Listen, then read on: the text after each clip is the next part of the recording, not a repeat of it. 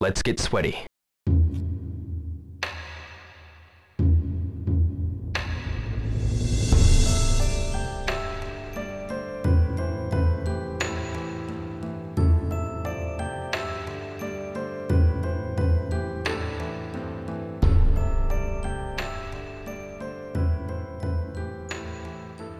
Hello and welcome to episode 4 of the Shenmue Dojo Show with myself, James Brown, and Mr. New PC Processor, Matthew Oliver. How's it going, man?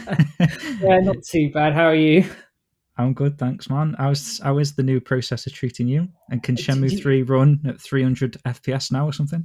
Do you know? I, I have actually noticed a difference. It's a lot more solid with the um with the camera, classic camera mod. Actually, it, it stays a bit more consistent. The only Okay. criticism I have is it runs a bit hotter than than my last one, so I've had to tweak the fans and mess around with things. But worth every penny. Can't fault it. Brilliant. And is that something you can actually make cooler then with extra fans or cooling? Yeah, so I've got an all-in-one water cooler. So Mhm. I, I've just boosted that up a little bit, changed the fan curves. I've got three intake fans on it and two exhausts as well. So it'll keep it keep it nice and cool. car. it does, doesn't it? Three like I've souped up my car. Yeah, two, two. Oh, two. Okay, only two. yeah, that's crazy. I'm still, um, I'm still running like a 11 year old PC, but I have like upgraded it a little bit over the years, so I can play Shenmue 3 on it. It's not, it's not a terrible computer. It's just, I'm just jealous of uh, what you're, you, you've got there, It's a man. bloody dangerous game upgrading PCs because I've, I've found this when I got the game. I've had it two years now, and I thought, ah, that'd do me nicely. Then all these new graphics cards and processors come out, and you buy one. Ray you think, tracing. yeah, and it's like, oh shit! And by the time you realise you spent nearly you know, stupid money on it upgrading mm. And it, especially at the moment with all the, the graphics card shortages and stuff. oh man, don't even go there. Don't even go. Oh, They're as expensive as dogs these days. aren't they? they bloody are. And if you can get older one, well, you, you've done better than I have. I can tell you. Good stuff then, man. Okay, well, on today's show, we thought it would be fun to go back and look through each of the Shenmue games and see if we can curate a list of all the unanswered questions we have story wise as players so far. So when we actually get into Shenmue 4 and the rest of the series, we can hopefully start to tick off some of those fairly big questions we've had eating away at our brains for the last 20 or so years now. And hopefully, I'm I'm just hoping that you know they don't get retconned out of existence and Yu Suzuki and the team still has intentions to, to answer some of these burning questions. I mean, Shenmue is pretty spectacular in that on the surface, it, you know, it seems like a fairly simple premise. It's it's just a tale of revenge, right? Well, wrong. It's you know, it's the whole journey to get from that simple point of A to B, as it were, has opened up so many holes and questions along the way. It's full of lore, backstories, fascinating characters, and concepts we, we don't fully yet understand. So when you really scratch away at all of those layers, you know, the game and the story is probably one of the deepest I've personally ever encountered. And I'm sure in our discussion today, we'll be questioning things, wondering about certain things that, you know, could go in a number of different directions. So when you really think about what could be in store for us in the future, I mean, it's pretty mind blowing, wouldn't you agree, man? Yeah, I would. Well, this is twenty years of of lore, essentially, isn't it? We we look at it. We've we've come all through these fan theories. We've come through everything else, and there's so many little tidbits that have been un- unanswered. You've got the bigger story around a wow and Zhao and all of those sorts of things together, and that's like you say, scratching the surface. We we don't know anything about Ewing and Zimming yet, and where that's going. There, there's so much here, and in terms of depth of where the story could go, and I hope it goes. There's so much they can play with here. It's almost like a treasure chest, I think. It's certainly not like a forklift simulator. like, you know, some people, I, I just don't think they've played the games, man, really. Um, or at least got, uh, you know, as involved as we have with, you know, the series and pieces of lore and, you know, all those other factors that you possibly might miss on a fast playthrough. You know, I know a lot of people have got a lot of games to play these these days, so if say Shenmue's on PlayStation Now or whatever, or Games with Gold or something, I can imagine someone just downloading it on a whim and possibly just burning through it because you know they've got another game to play after. So on terms of that, I do think Shenmue, like you've said in the past, ha- it has to grab you really, doesn't it, for all those story elements and those extra things and those side things that are always going on throughout the both well all three games now. Um, you've got to really grasp that stuff to to really start thinking about the deeper meaning behind a lot of a lot of its story and yeah I'd, I'd agree. It's one of those games well there's no game like it really that if i think if you just you give it the time you give it the space and then once you get involved in the world and the character building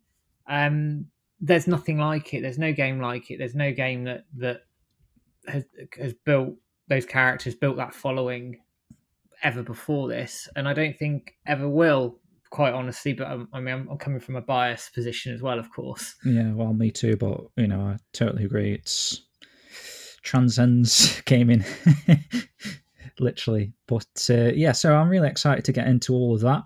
Before we get cracking, as usual, we're going to go through the latest Shenmue news. Uh, it's mostly community based this time around, with uh, a few standout contributions from the dojo itself and some of its fantastic staff and members. So, first up, April. It's been a bit of a quite a big month for us so far. We kicked it off on April the 1st, as we always try and do, with a little bit of an April Fool's Day joke from uh, Jibby and Sliver of Sand, who they basically recreated the, the Sonic Mania trailer, but obviously with Shenmue elements, and it's called Shenmue Mania. Bloody brilliant. Bloody, bloody brilliant. it, I mean, it took off. There was a few um, few uh, media sites picked it up. Sega Europe even um, retweeted it, which was quite funny. That was interesting, actually. I know they they were, I think they wanted to shut it down as soon as it was, uh, just in case anyone really yeah. thought it was a collaboration between Sega and whatnot. Uh, I just got the the news post that we did on the website here because you can watch the, the trailer. It's still available on on YouTube to watch. But we did a, a news post.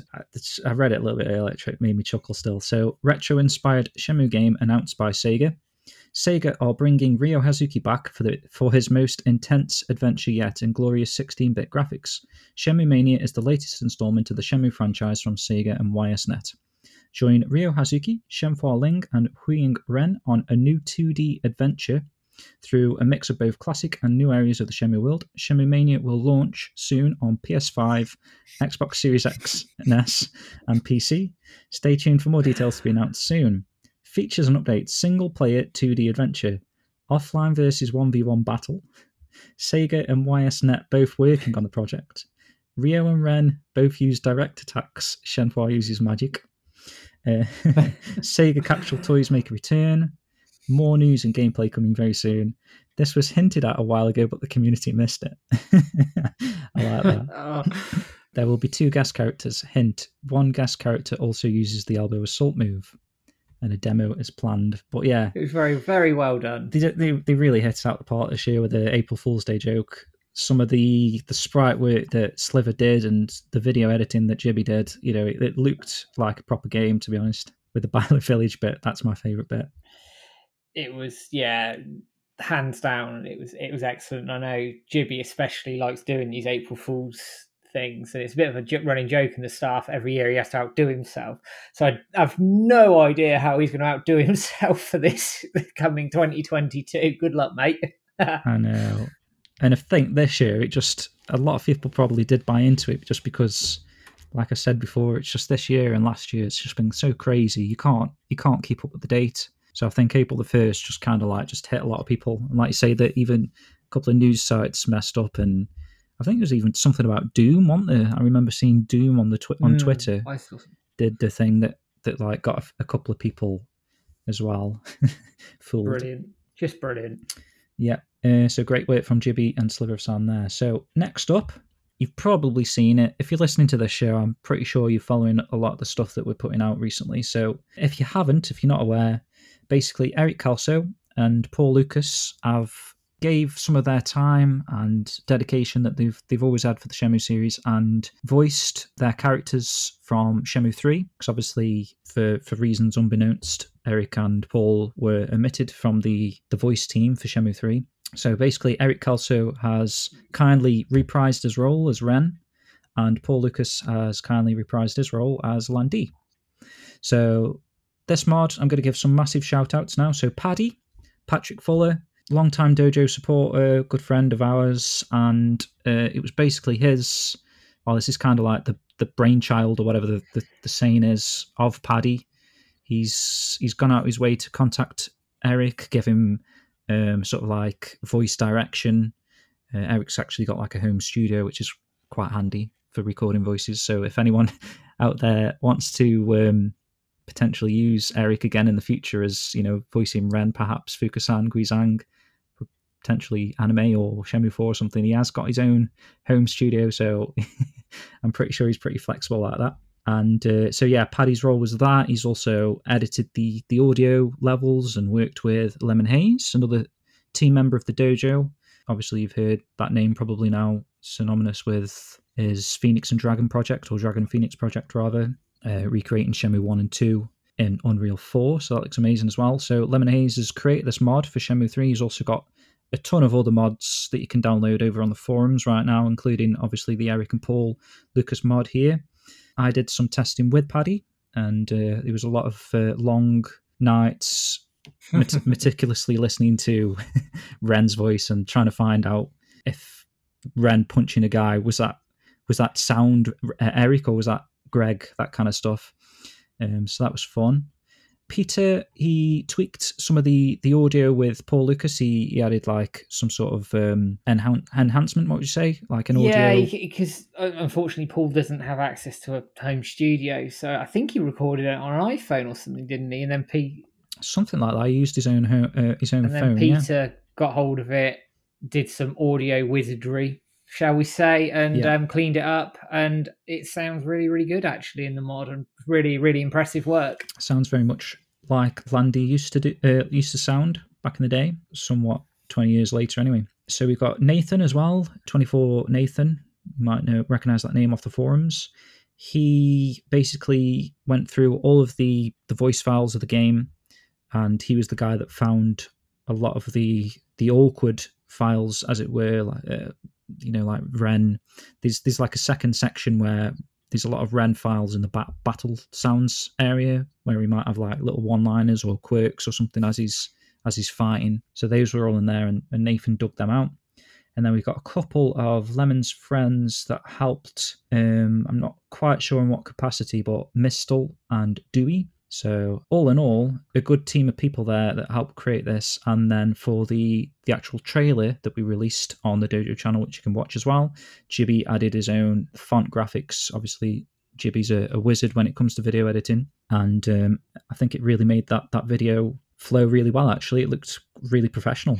It did very was very good video, and obviously we we went on to stream it live as well, which um, was was good fun to do actually because I I played it for the first time on stream. I tried to avoid all the um, sort of bits and pieces and trailers and all the rest of it. And yeah, I was thoroughly impressed at how Eric and Paul both sounded 20 years on. Um, you wouldn't you wouldn't know 20 years has passed, in my opinion. No, it, honestly, they, they did an amazing job. And you know, if you want to download this mod, it's available for the PC. So if you've got Shenmue on any client, Steam, Epic, or GOG, it's all the same process. You just drag it, literally drag and drop files into a folder, and you can play with Eric and Paul again. And that actually goes to the the telephone conversations with the international phone card. So Eric has already voiced Fukusan and Guizhang in that section, which is pretty cool. So you got the, the, full package there, pretty much. And uh, yeah, if you are a fan of both of them, or you know, just drop them a drop them a message, say you know, thanks very much for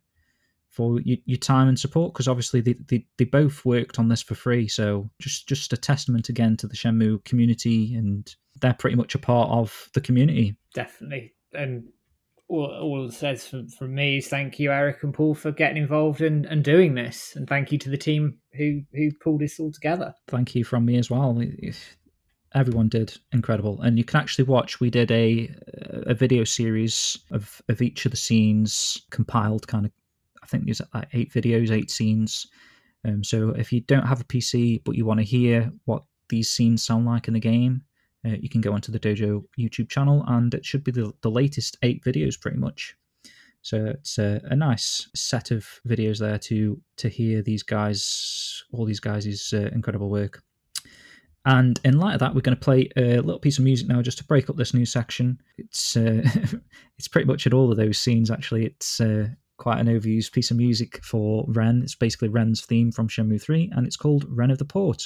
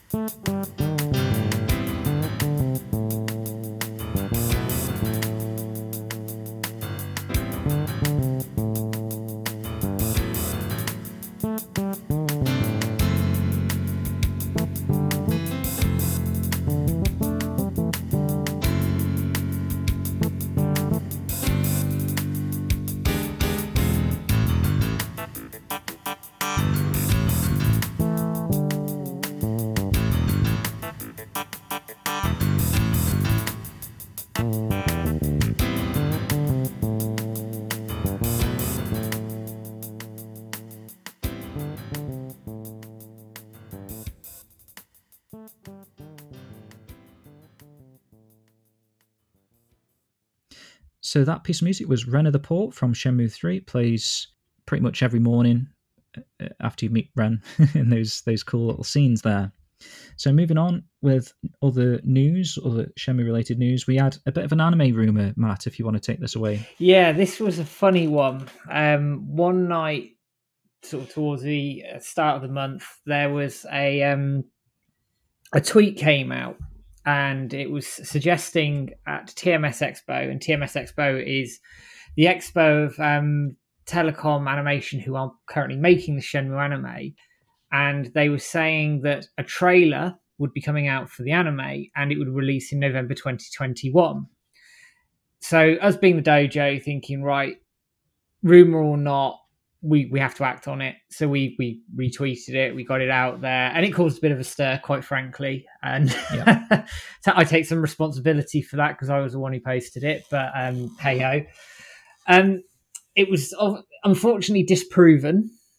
Um, whether it was fake or not, we don't know because we had some sort of strange responses to it from other people who work in the anime sector saying it wasn't true and they don't normally comment on our tweets or things like that. I mean, it could be completely coincidental, but it was weird it once was it was weird how they replied within a couple of minutes of the post going up. So it was like, I don't know how they were made aware of it, but it just seemed like to me, it felt like um, damage. Uh, what's that word? Damage control, I think, a little damage bit. control kind of thing. Like something had broken and uh, they needed to act and kind of like cover it up a little bit. But you know, it could have been a troll. It just seemed very, very specific for a troll.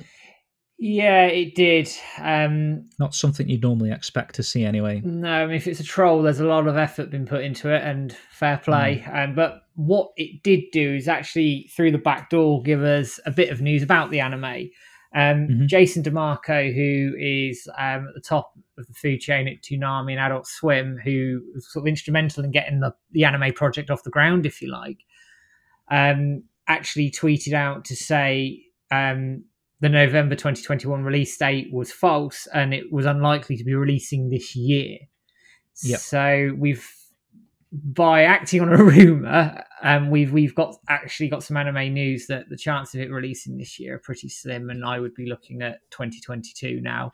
Not to say we won't see trailers or anything this year. I mean, that's all up in all up in the air, but mm-hmm. I think news wise at the moment. It's going to be a little bit quiet. Um, w- related to the anime, I would say if you want people like Corey, Eric, and Paul back, you need to make your voices heard on social media because they were keen at looking at getting original voice actors back, but we need to make a bit of noise around it. Yeah, I'd con- concur with that. Just just wherever you can. Obviously, we've got Shenmue Day coming up again, fourth of May. Cheers, flying by on it. Um, but yeah, just just whatever you do, just just make sure you, you we're all pulling the same sort of direction. Shenmue Four, let's get Shenmue Four hashtag, and um, I think there is some specific ones for like Corey for anime or something, but I'm not 100 percent on those ones. But uh, yeah, just just do what you can, really. Yeah, just get out there, make a bit of noise, and we'll see what comes of it. Great stuff. So moving on, you've been doing continuing your interview series between these sort of episodes. There's going to be a couple of uh, interviews here and there that you've you've uh, conducted over the past month or so. And since the last episode, you've spoken to Corey Marshall. Yeah. And uh, I'm not sure if you want to reveal your upcoming one. That's Yeah. going to be probably after this particular episode as well, but it's a really good one. So as you say, James, I, I interviewed Corey. Um, if you haven't listened to it yet, it's available on Spotify and all good podcast providers. It's a good two-hour sit-down interview, and it's um, it was very very interesting, especially talking about Shenmue Three and how that was put together.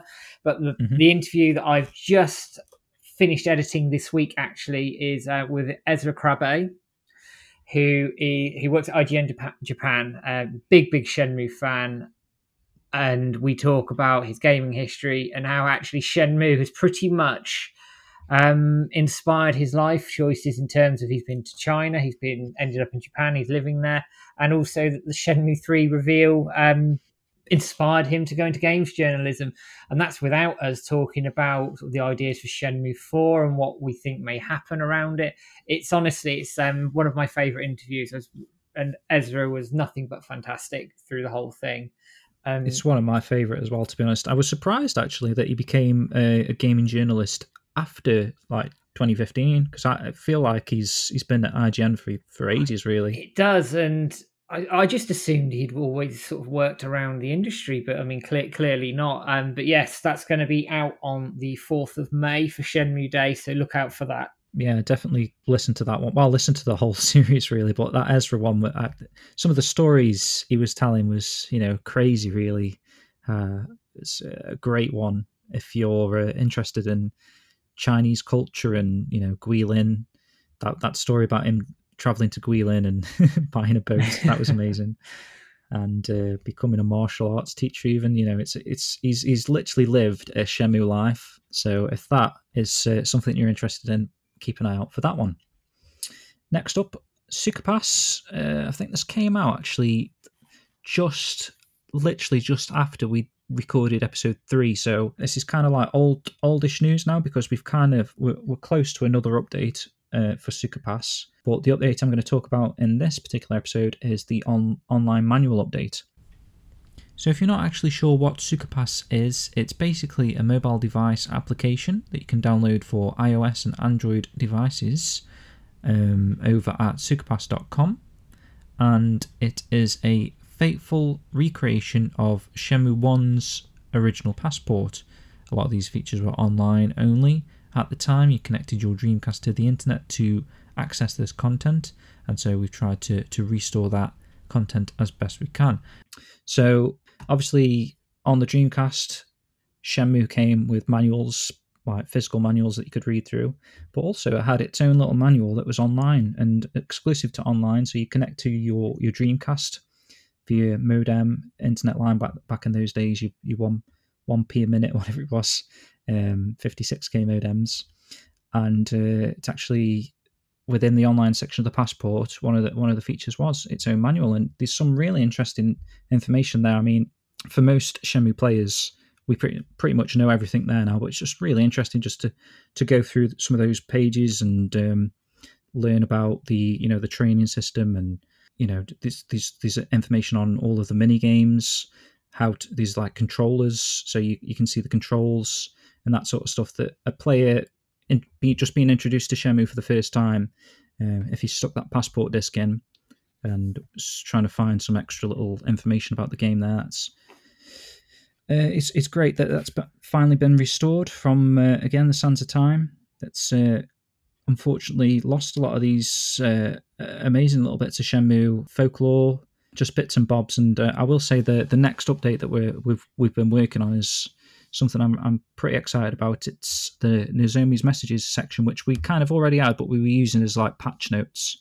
But now we've actually restored Nozomi's messages as uh, previously intended, where she kind of gives hints if you you get stuck at a part in the game. Um, so we've created like the list of Shenmue's goals, and uh, you can select the goal, and she'll give you the relevant hint at the time that you would have had uh, linked to your save file wherever you were progression wise through Shenmue One. And she's also got some extra information, which will bring me into the next news point actually. So, PhantomRiverstone.com, an amazing resource for all things Shenmue I did a, a guest blog post recently, which, based on some of the Sukapass things that we've been working on, some of the information posts from Nozomi and that little section there I've just been talking about, uh, it was some very detailed information about Sakura Oka, some of the, the, the cherry blossom things that were going on there in terms of her, her mentioning that there's a lot of like cherry blossoms growing on a hill so I was thinking one night in bed what all this could mean because they keep bringing up Sakura Oka and cherry blossoms, and actually Sakura is in the name of Sakura Oka. And something just hit me. There was a, a video, uh, like a promo trailer of Shenmue, or I forget where it was from. It was like a really old, maybe like the Shenmue premiere, that kind of thing, that kind of era of Ryo sitting under a tree, and there's just loads of cherry blossom trees around him, and it's like a big wide open sort of area. And I was just thinking in my head, like they keep going on about Sakura Oka and cherry blossoms. And when I was looking around the end of March, April in game, uh, the only tree that was in bloom was the the Shenmue tree. Well, the Hazuki residence tree, cherry blossom tree, actually blooms over time at the end of March. And um, obviously, most players probably not going to get there just naturally. You're going to have to either be really shit at the game or slow or what or use the, the day skip, you know, when you try and uh, break into the, the old warehouse district. So yeah, that, that tree gradually blooms until it reaches a certain point where uh, the petals are falling. It, it just looks amazing. It's like majestic how the petals are falling, and it's it's so amazing to see. And the fact that a lot of the passport stuff was just kept mentioning Sakura Oka and cherry tr- cherry blossom trees. So I went looking, and obviously nothing was there. So I did a little bit of a post from something I was just thinking about where I put two and two together and, and perhaps they were originally planning that that little preview video of Ryo sitting under the cherry blossom area. In fact, this is a, a, another Phantom Riverstone post where there's like a path that's been walled off at the top of Sumiya San's, you know, that road where she's sweeping.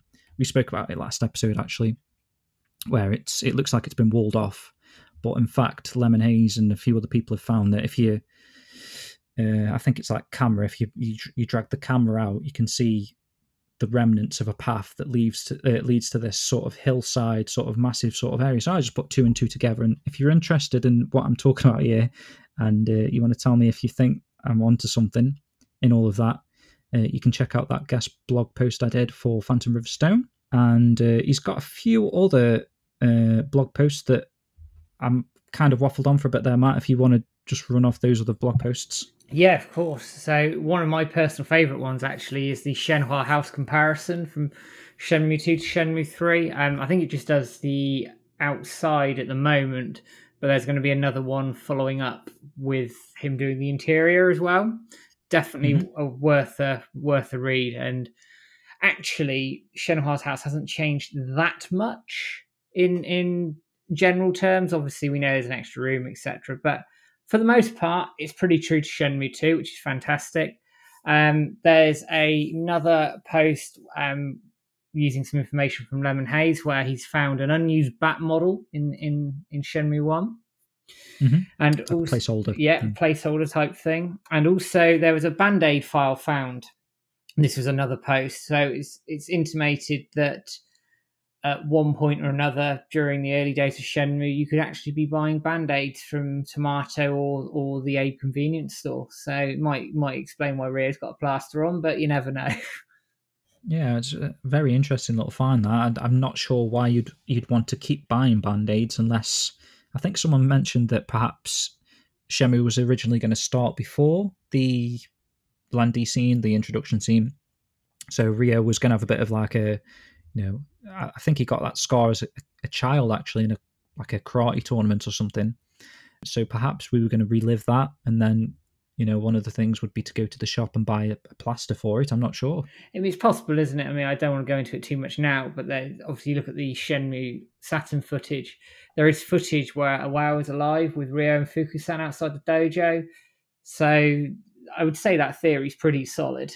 That it was going to. They initially wanted the game to start before Lan Di came up and murdered Iwao yeah, who knows? Anyway, it's it's very interesting, and you can read all of those posts and more at phantomriverstone.com. So next up, Cartridge Thunder is now stocking the Shenmue 3 soundtracks. Uh, if you're not aware, Cartridge Thunder, uh, I'm not sure if they do games as well, but I know they've got quite a lot of the the most recent Sega sort of vinyl record soundtracks on there. I've, I've, i noticed they got the the Panzer Dragoon soundtrack, Comix Zone soundtrack, and now they've got the Shenmue Three soundtracks. So if you haven't already picked them up from Limited Run or Big Wax, or even that that French site that just for games who had the exclusive fluorescent green variant, uh, and I think Amazon stocking some as well. I'm not sure price wise if they're all kind of equal, but you, you can check around whatever's most local to you. Shipping wise, uh, you, there's quite a lot of options there now available for for the, the soundtracks. And finally, depending when you hear this, as long as you're hearing this before the 1st of May, you can grab Shenmue 3 in the Humble Bundle Humble Choice. Uh, I know you've already done this, Matt. Um, so do you want to talk? Yeah. How how this is uh, what you know what's going on here and how you can get this? So for those who aren't aware of Humble Bundle, they are basically they they give away um, 12 games a month for, for a set price of $12 and the money goes to charity. So it's quite quite good um, thing. And the charity changes each month and the rest of it.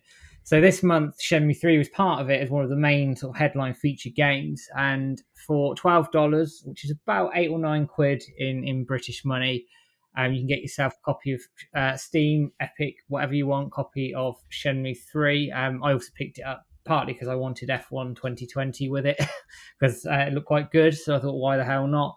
Um, mm-hmm. All you do is you sign up for the monthly subscription. And then if you don't want to continue it, you just cancel it straight away. And then you go into the um, library, grab your codes, enter it into either Steam or Epic, and away you go. You've got a copy of Shenmue 3. Brilliant. Uh, I'd, I'd recommend doing this. I think you you did it as getting an extra copy for a, like a potential giveaway or whatever. So it's not if you've already got the game, it doesn't really matter if you want the other games that come with it, and you've got a, a spare Shenmue three code as well.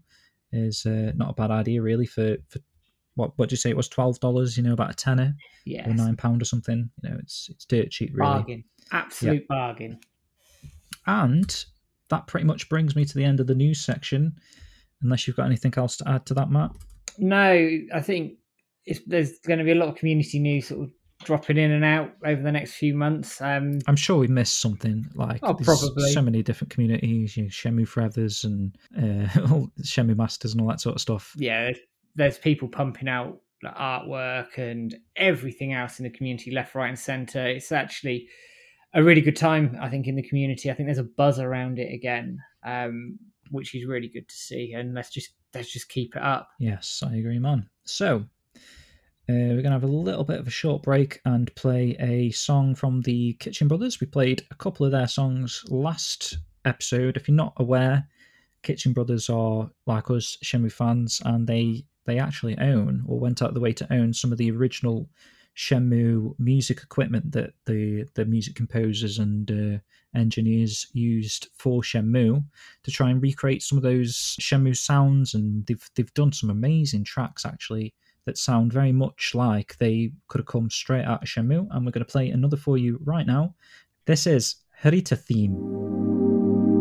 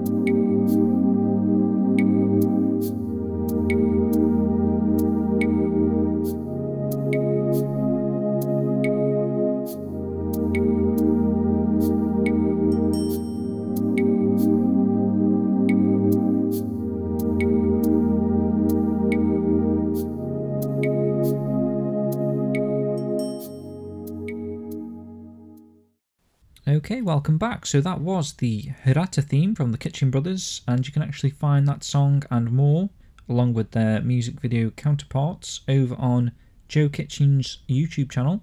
So basically, just go onto YouTube and search for Joe Kitchen Shenmue, and his channel should pop up, and we'll, of course, have the links to all of these topics and more in the show notes and on YouTube as well.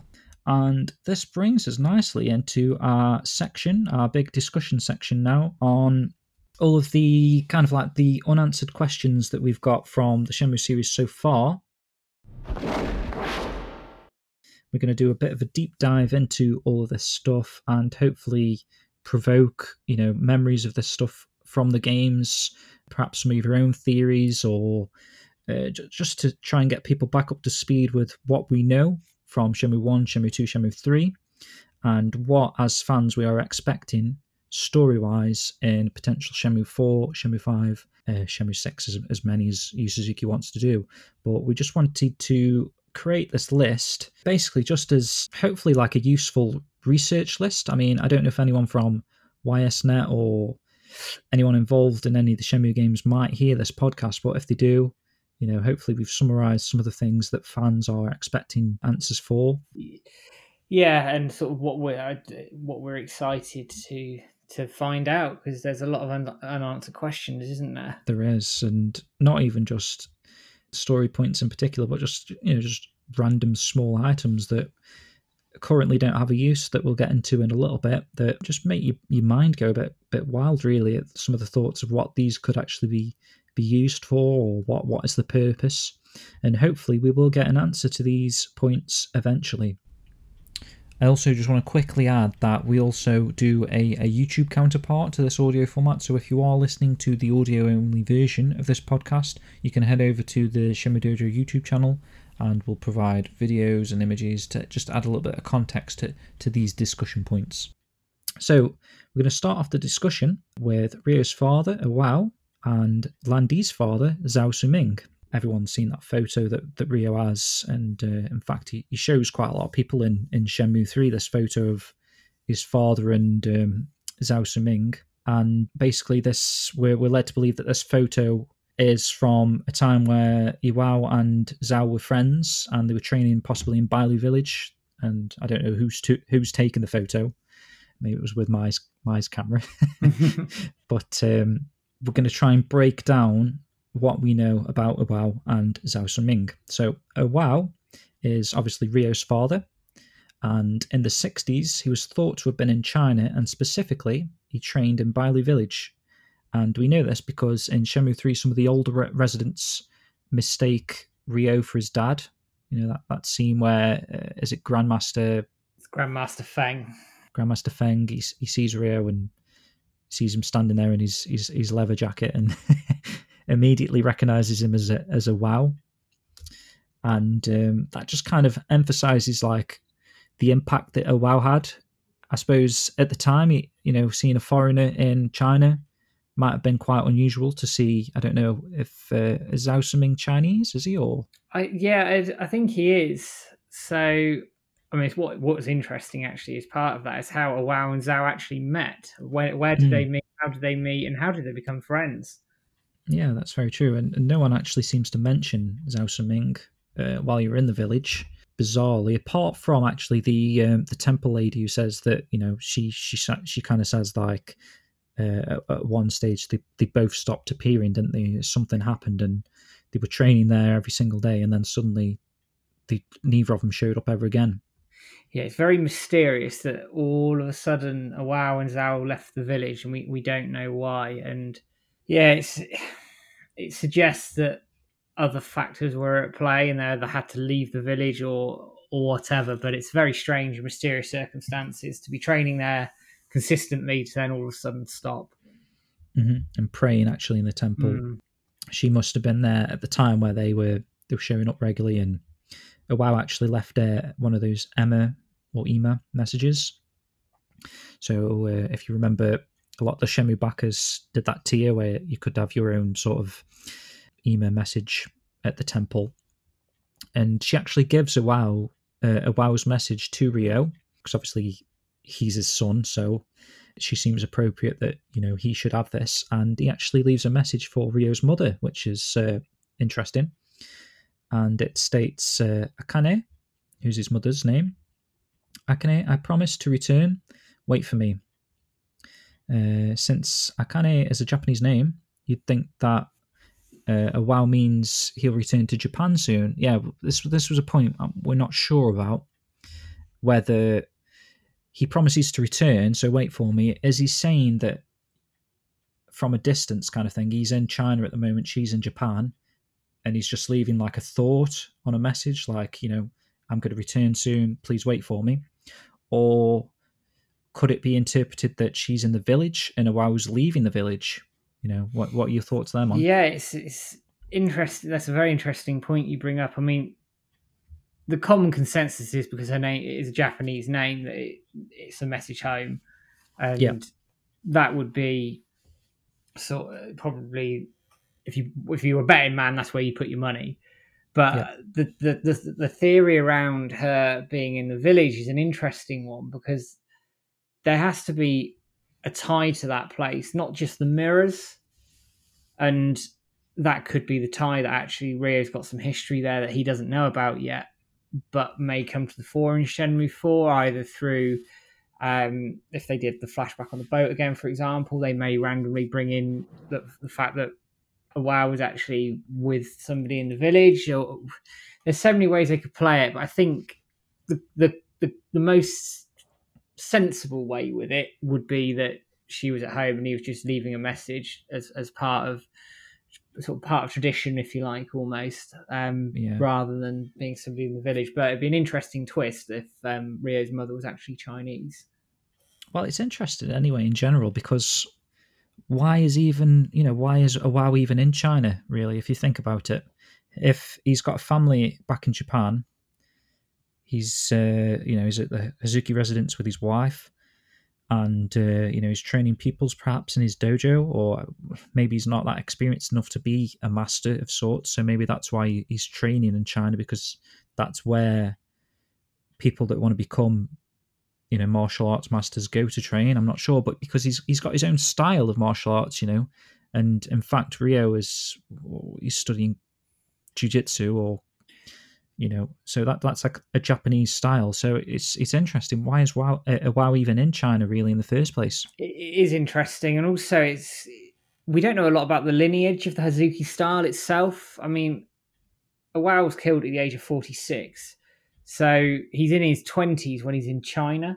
So Hmm, right so he's still training probably like he's still becoming a, a martial artist he he he's just he wants to to soak up all this um these different styles and these different techniques and stuff from all these different trainers perhaps Yeah, I, I th- that's the most plausible explanation. I, I think I want to pick up on your point actually around leaving family at home. I mean, obviously he's, he's got a wife at home that he's. I'm, I'm going with that assumption. Got a wife that he's left at home, so she must be very, very understanding for him to bail on her for a few years and go and train martial arts in China.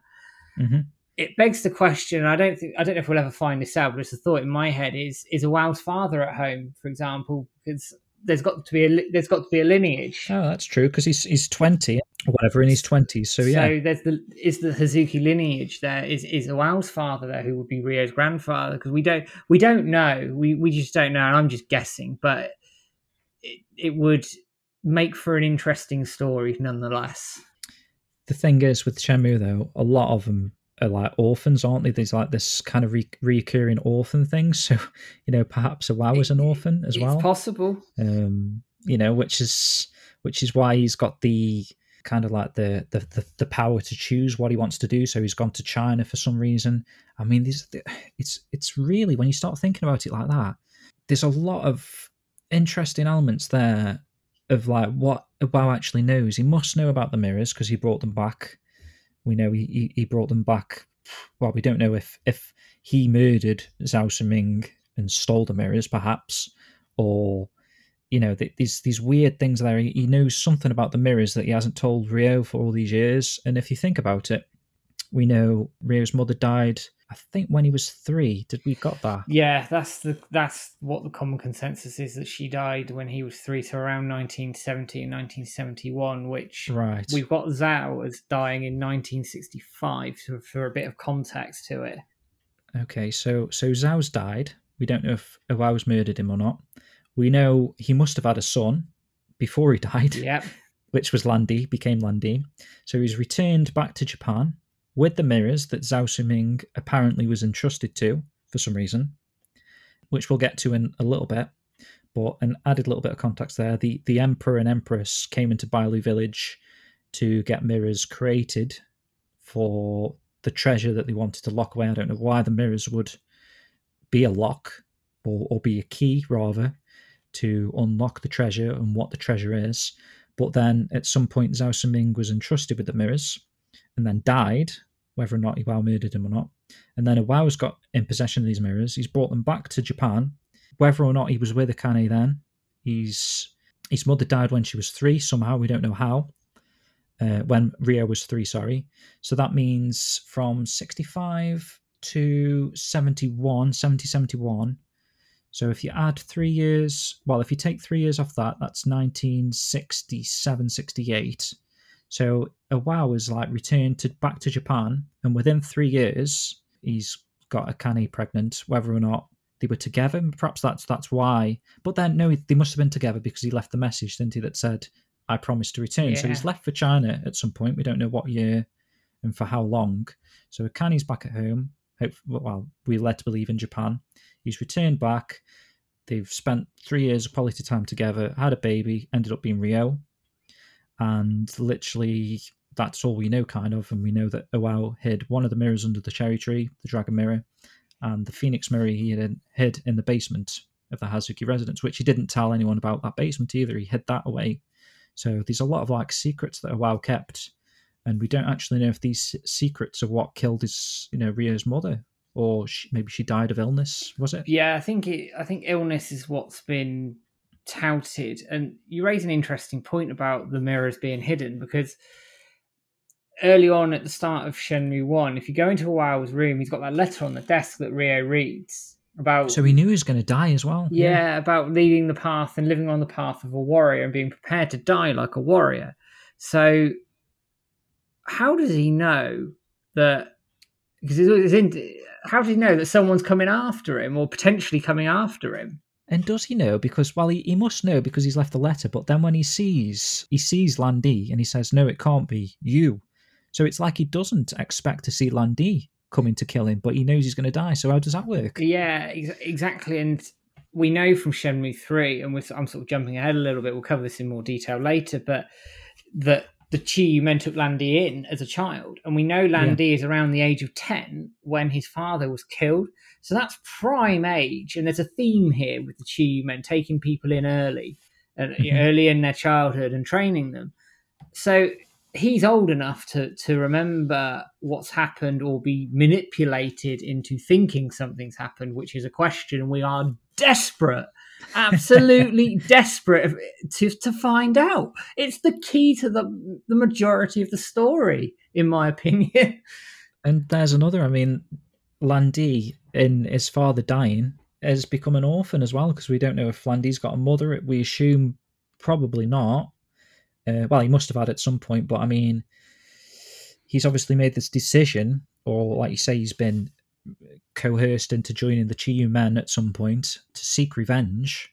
So he, he, he wanted to become stronger, to, probably to a point where he can now go over and kill kill Iwao, or if he's been led to believe that Iwao had. We, we don't know we don't know these these things. I, I mean, I, I raised a point to you previously that perhaps now that we met Niao Sun, we know she's a master manipulator. Yeah. Not actually sure how old she is, but uh, I was thinking like perhaps she could have manipulated Lan Di into thinking that it was Iwao that killed his father, or are we led to believe that Lan Di's literally seen Iwao fight his father in front of his eyes, so that he knows for certain that Iwao's killed him? That you know the, these these points we we haven't got a clue which direction that's going to go. No, and we want them answering. Pretty much. I mean that one is a surefire. It's got to get an answer surely. You'd hope so. We've got to learn eventually why Lan Di thinks Iwao killed his father, and if he did, what was the motive behind him killing the father? The mirrors I don't buy are enough of a motive No, apart no. from apart from the fact that if we're led to believe, you know, like what Master Chen says, where if someone gets a hold of him, like a bad person gets a hold of him, Chiyu, this monster thing, is going to resurrect himself. Perhaps that could be a reason why maybe Zhao Suming was like saying like I'm going to use these mirrors, and you know, power maybe got the better of him, and Lan Di Yeah, got them, stole them, took them home, hid them, so that no one could get them, and you know, bring this this monster thing. You know, this Yeah. It's it's really interesting. there, there's also this sort of semi-popular fan theory running around at the moment where actually, I mean, Lan Di's got obviously the dragon, one of the heavenly beasts. Yeah. Dragon is also one of the emblems of the emperor and the empress. Mm. So, did Zhao have a connection to the emperor and empress? Is Lan Di related to the emperor and empress? Is there a reason behind the mirrors that he wants them not just because of what's gone on with the Iwao necessarily, but because there's a personal motive behind it as well? We don't think the emperor is Zhao Shuming, do we? Like, I mean, I'd be surprised, but I mean, Hmm. funnier things have happened in the world, haven't they? So who knows? It's just an interesting point that because then that could be the reason why he is entrusted with the mirrors because he is the emperor. He had them made for himself. Yeah, or he could have been close. or he could have been close to the emperor at the time. There's there's so many ways they could go with it. And the empress is Shenhua's mother, right? Emperor and empress.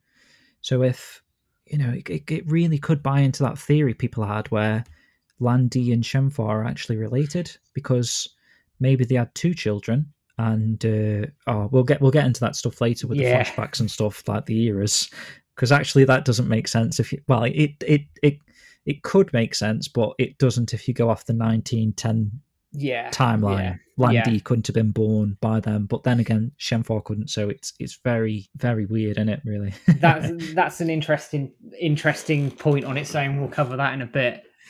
so we're going to move on, unless there's anything else you wanted to add to that, man. No, I think we've we've covered that nicely. Cool, cool, cool. I'm gonna. I'll, I think I'll probably ask you at the end of every one of these points, just in case. I don't want to move on too too soon if you had cool, something. Cool. So next point we're going to bring up is Zimming. Now again, this has kind of been touted that perhaps Zimming could be Lan Di because we saw those flashbacks with Xiuying, where she's telling Ryo about her brother, or well, I don't know if she's actually telling Ryo about her brother, or we're just seeing the flashback of what happened.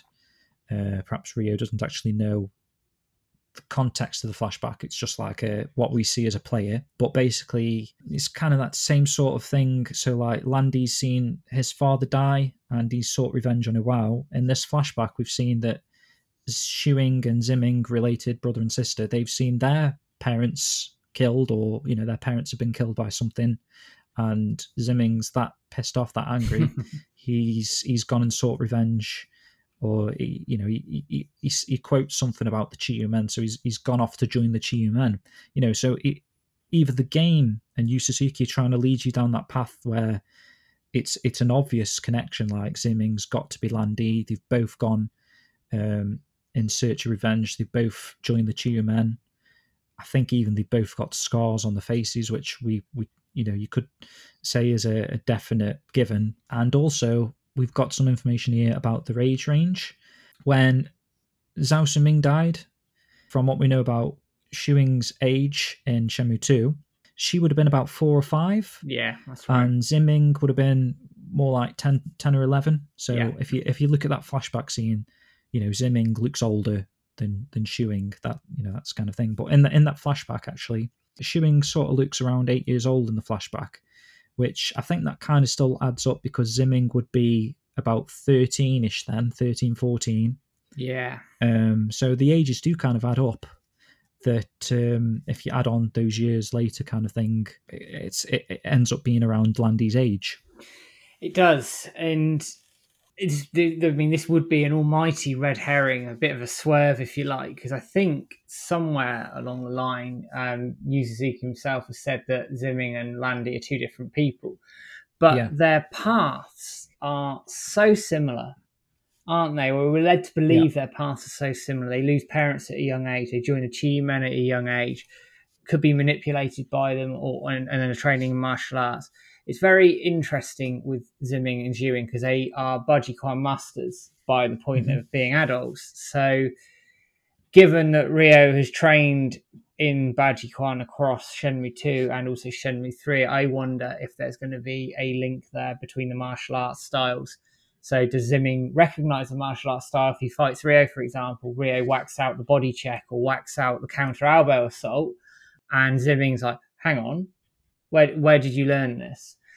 Mhm. I'm also going to pull it back to the flashback because you talked about we're not quite sure if um, the, if Xiuying is telling Ryo about it, and I would assume she's probably not. But what we do know around it is that Ryo talks to Xiuying and says, "I know how your brother felt," and he Mhm. goes, "You too know how how he felt." And it's that that line. It's just like it, it sort of gets you a little bit, as in it, it builds that connection.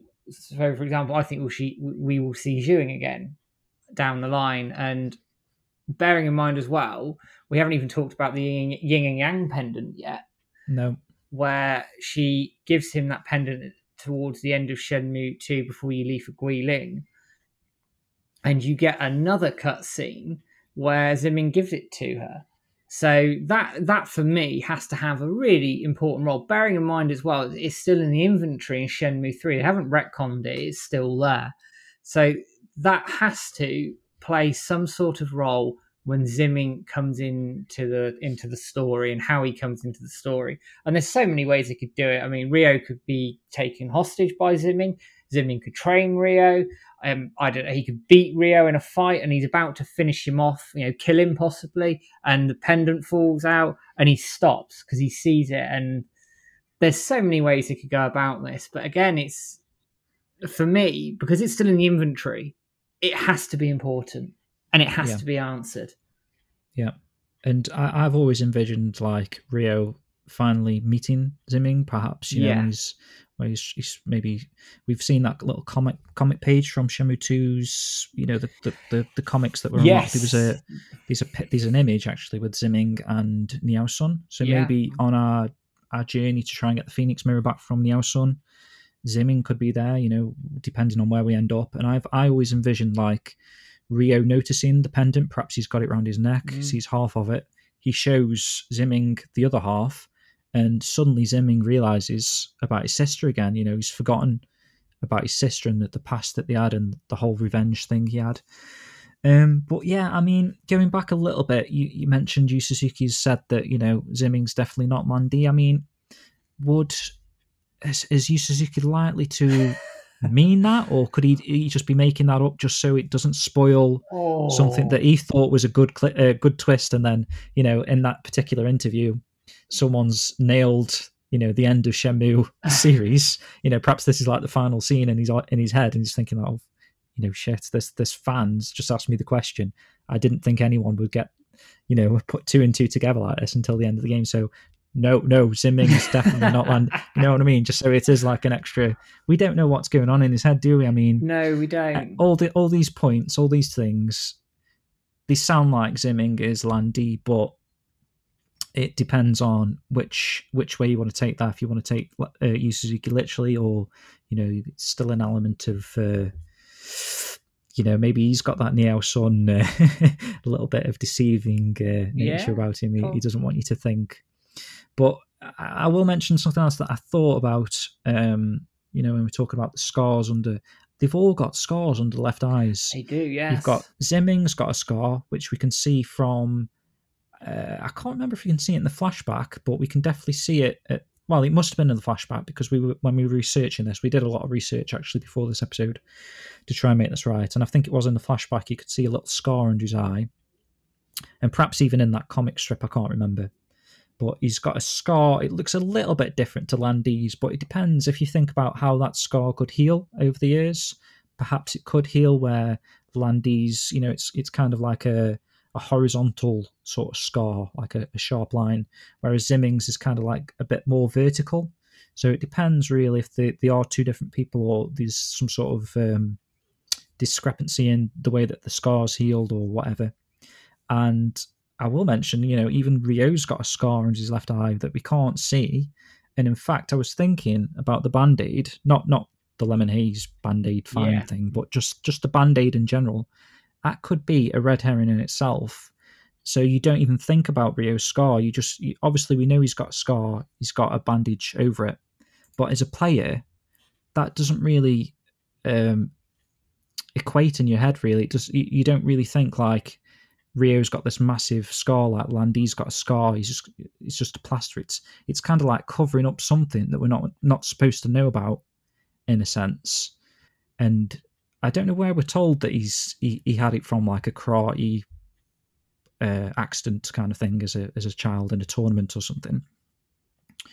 But it's very convenient. Three people there, three different people that have all got revenge paths. Ryo's on revenge for his father.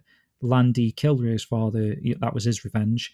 Ziming's parents had died, and they've all got scars under the the left cheek. You know, on the left cheek, under the left eye. Is there some significance there? Possibly. I mean, I'm being a bit philosophical when I say this, and but could the band aid for Ryo almost be like because we don't know what path he's going to go down? What if he does take revenge? Will that will that come off? I mean, I'm I'm being really really fit. That's really that's a, no, that is a cool point though when you think about it. Like Lan Di and Ziming are, showing their scars. They're proud of the scar, aren't they? It's like this is a revenge, whereas like Ryo's covering it up because he's a bit more sympathetic, perhaps. You know, these he's got that character in him. We can see Zim, Xiuying's even tried to teach him to take him away from that path of his uh, of her brother. Um, and you know he's never removed that plaster. I know it's a, a, bit of a running joke. It's probably healed by now, but if there's a deep scar like Lan Di's and Ziming's, you know he's he's he's he's constantly covered it throughout all three games so far. You know, as like you say, is that a, a bit of a, a metaphor, really? yeah, possibly. It's, it's, it's certainly an interesting point, but I think the wider point around Ziming and Xiuying and how that will develop into Shenmue Four and beyond, and Chi men and, and all the workings there. I think it's it's a really really important question that we need answering. Definitely, and uh, like I say, I hopefully we do meet Ziming at some point, and that could be when Xiuying's reintroduced back into the into the franchise. Um, yeah, makes sense. Yeah, I mean, possibly expecting to see her in Shenmue three, but then again, we're going to be expecting to see see her every game until we do see her. Pretty much, mm-hmm. aren't we? So hopefully, we'll see her in Shenmue four and uh, you know perhaps she has that re- reunites up with her brother again. That'd be a cool little story element there. Yeah, it would. It'd be be a nice way to round that story off, unless they want to get really really dark and. You say that she's going to kill uh, Ren. Yeah, she she has to. T- Ziming and Xiuying have to fight or something. It could be. They could go so many ways with it, but needs answering. Yeah, it needs answering. and if, if you can't tell, at all these points, we, we're hoping we get an answer for. You know, these these are, are major plot points. Perhaps not so much the next one that I'm going to go for. This is Master Baihu, who Ryo meets at the end of the Kowloon uh, Yellowhead building. He's in the basement. He kidnaps Joy, kind of. We're led to believe. You know, Joy's kidnapped down there. Yeah. Master Baihu, he doesn't seem particularly evil as such, but he has he's kidnapped Joy, and Ryo ends up having to defeat Master Baihu to rescue her. But you know, Baihu is he's, he's quite noble in the fact that Ryo does overcome him, and uh, you know he's got that famous line where he says, "I will remember that name." You know, Ryo has it. You know, what's your name, Ryo Hazuki? I will never forget that name, kind of thing. So, the reason why this is in the list, it's, I mean, to be honest, this is probably one of the, the least important things. I, I wouldn't, I, I, personally wouldn't care if they never mentioned Master Baihu again, but I know uh, fans over the years have kind of theorized that he could could be Ziming or he could be related somehow, perhaps Men or something. And also in his name, Baihu, we know Bailu Village, the, the Bai of Bailu Village is is like white, so white deer. In fact, it was a, a, nice tweet. She's been tweeting actually a lot of um, showing off the, the, the Japanese kanji and the Chinese kanji and trying to like translate them and give meaning to what they are. Uh, Greed Air, Greed underscore Air on Twitter, uh, Japanese fan.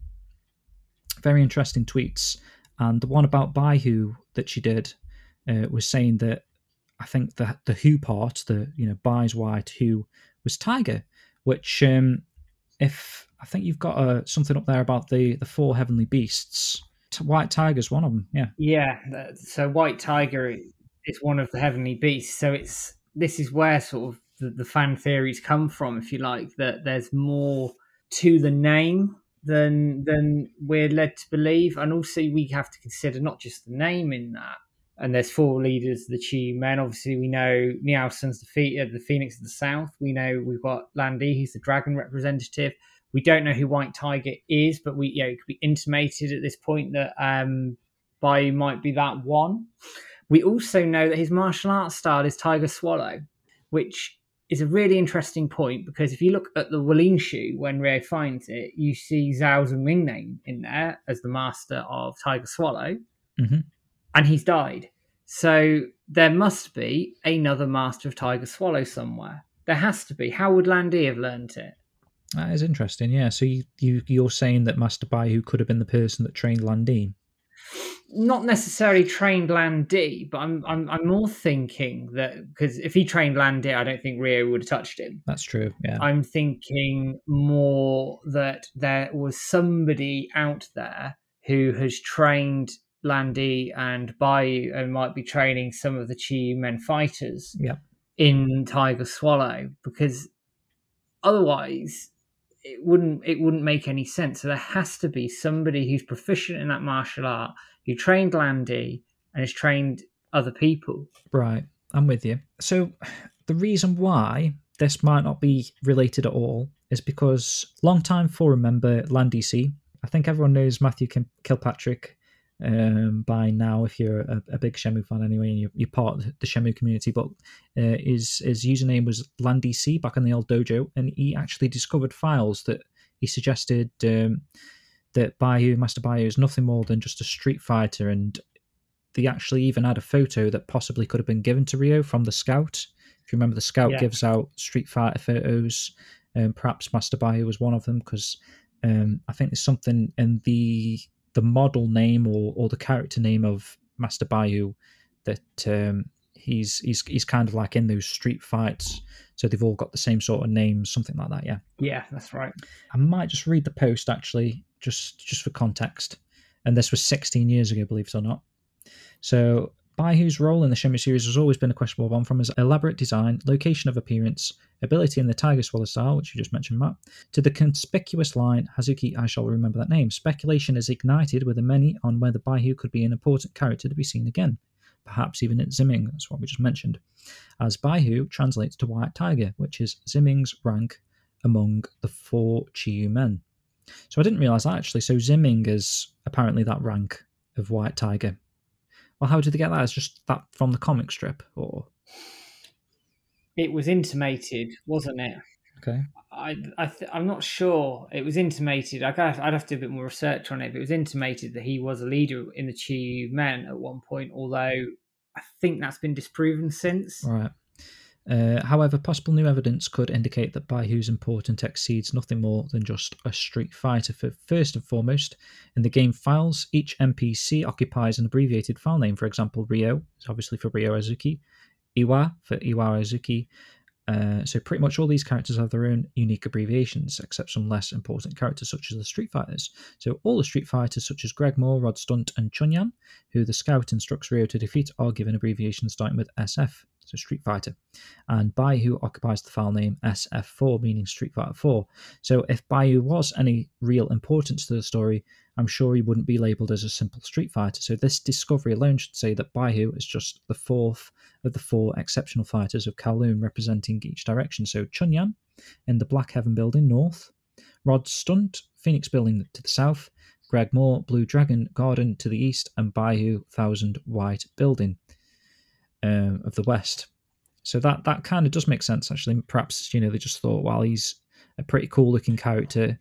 We could probably do something different with him in the story, maybe. Yeah, it, it's an interesting point. I mean, I think just looking at this post a bit more, um, mm. you mentioned the photo which was found in the game files by Lan Di Si that would suggest that Ryo was expected to defeat him. Yeah, I think they then went off on a bit of a tangent. I I, I, I get the impression that he would have been the test for Ryo had Ren not come in and beaten up the scout and then they raid the Yellowhead building. I think he, I think Bayou would have been the test. Right.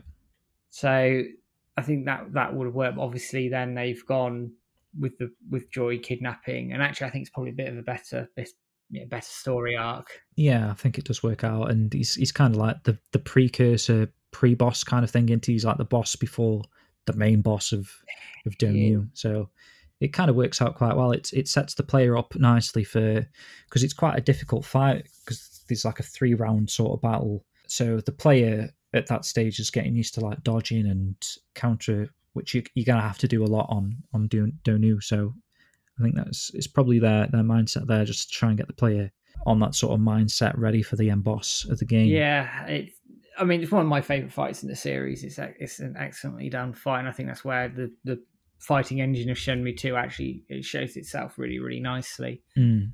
So it's yeah, it's a really good good part to it. I mean, is he is is Bayou likely to come back? I mean, I'd say probably not. I'd say probably not, and it's while it's nice, one of the most popular fan theories going. I mean, it prompts really good discussion even these days, and we're 16 years on from this post. Yeah. Um, I think judging by the evidence that Landisi's put together, I would suggest that he isn't going to play a significant part of the story. And it, while it'd be cool if he came back, I don't think it's I don't think it's necessary. I don't think it's needed. Um, it was a good test for Ryo in terms of his martial arts ability, but we've sort of moved beyond that. I think. Yeah, I'd agree. I think out of all the points that we're going to mention today, that's probably the bottom of the list for stuff that yeah. we need answers for. In fact, there's no, there isn't really a question there. I just thought it's, it's just an interesting, um, interesting discussion topic, really, just in case this character was to return at some point, and you know what we know about him, what could happen. So the next thing we're going to talk about is probably one of the, the biggest elements of the whole of the Shenmue series as a whole. It's the mirrors we know when, well, we, we don't know much about the mirrors to be fair, but uh, what we do know uh, comes from different characters in the game. And in fact, when Ryo first gets the mirror from the basement, so he's, he's learned that there's a mirror somewhere in his house. We know that Lan Di took the dragon mirror at the start of the game, um, but later on in Shenmue 1, he learns from Master Chen that there's a, a second mirror. It's probably in his house, and he discovers it in the basement, which again is a, a weird thing in itself that oh wow his father he's he's hidden this basement from the family. And uh, in fact even more hidden is the the phoenix mirror behind the wall that Ryo has to smash to get out. And he explains to Fukusan when he first gazed his eyes on it on this mirror gave him like an unexplained feeling which you know it's a bit of a mysterious thing like there's some sort of magic element going on with the mirror. There's something Ryo can sense something basically from this mirror. So, Master Chen, so we've got basically what the characters say about the mirrors. So, Ryo finds the mirror, he takes it to Master Chen, and Master Chen says that when the dragon and the phoenix meet, the gates of heaven and earth will open and Chi-Yo will resurrect itself on earth. So, Chi-Yo's a legendary Chinese monster that will devour this world of ours. And uh, Master Chen says that Lan Di will make use of both mirrors but even Master Chen doesn't know what he will try. That's uh, that's interesting, isn't it? That it's a legendary Chinese monster. That's the first real take we get on the mirrors, isn't it? Basically, yeah. We, you know, I, I mean, we've have we had any uh, dreams of the mirrors before this point? I feel like there might have been a, a dream of the mirror even before you discover it. Dream of the I I I do you know I'd have to look at it again. I'm sure someone will correct us if we're wrong. Yeah. I, I mean, I, I can't remember categorically. But what I do get is obviously this is the first sort of thing we hear about the mirror, and yep. it's all about this Chinese monster. Now, later on, it talks more about treasure, mm. which it's interesting. So, I wonder where Master Chen got the information from as to, to what the their purpose is, shall we say? Mm. It's interesting actually because as a player, I mean, when we were first introduced to Shenmue, it, it just seemed like a, a, real life simulator. You didn't really think of these mysterious elements, probably all the way up until the end of Shenmue 2. You didn't really think of any magical or, you know, this this kind of entity thing going on otherworldly sort of thing going on. So even Mr. Ch- uh, Master Chen's comment about the Chinese monster, the the Qiyou monster, it's kind of like a passing comment at the time because it doesn't really feel like that kind of game. You know what I mean? No, it doesn't. Hmm. It doesn't at all. It's sort of the first sort of intimation that there's more going on than just a just sort of a real life game simulator, whatever you want to call it, if you like. Mm. So yeah, it's it's it's it's crazy to think what Mas- Master Chen means. If I know we've seen the you can't. Well, I didn't really want to go into this stuff, but we've seen the Shenmue Online trailer where you know Mm. that big monster thing comes out, and you know the, the whole world looks like it's getting devoured. Like Master Chen says, it's. Uh, I, I- just want to touch upon the, the things that from playing Shenmue One, Shenmue Two, and Shenmue Three, what a player uh, knows at that stage. So we don't know nothing more than what Master Chen has just said about the Chinese monster. We don't know if that's going to happen, or if it's just a you know a, a legend, a folklore story, basically uh, from from China's past. So this sort of feeds into to the next point. Obviously, Master Chen intimates you've got another mirror at the house. You find it, brilliant. And these are some scenes that are um, missed a little bit, I think, by people. And you go back and you find them, and you get some information about the mirrors. So the first one is Oishi, who owns one of the antique um, stores in Dobuita. Mhm. So you wander in after you found the mirror. Before you go see Master Chen, you can get these scenes, and you go and speak to him, and he gives you a bit of background on on the stone mirrors. Essentially, um, he comments that they're exceptionally well done, of course, um, and he says that they are a type of precious stone found within the Guilin region, region rather, which, according to a book, the emperor ordered a sculptor from Guilin to engrave a guardian onto a stone mirror. Mhm. The phoenix is on the mirror is a guardian, which we know. The dragon is related to the emperor as well, and is possibly a guardian. So, because there's this legend around the guardians of and the, the empress and the empress from Shenmue three, there's undoubtedly a link, and there's a connection there.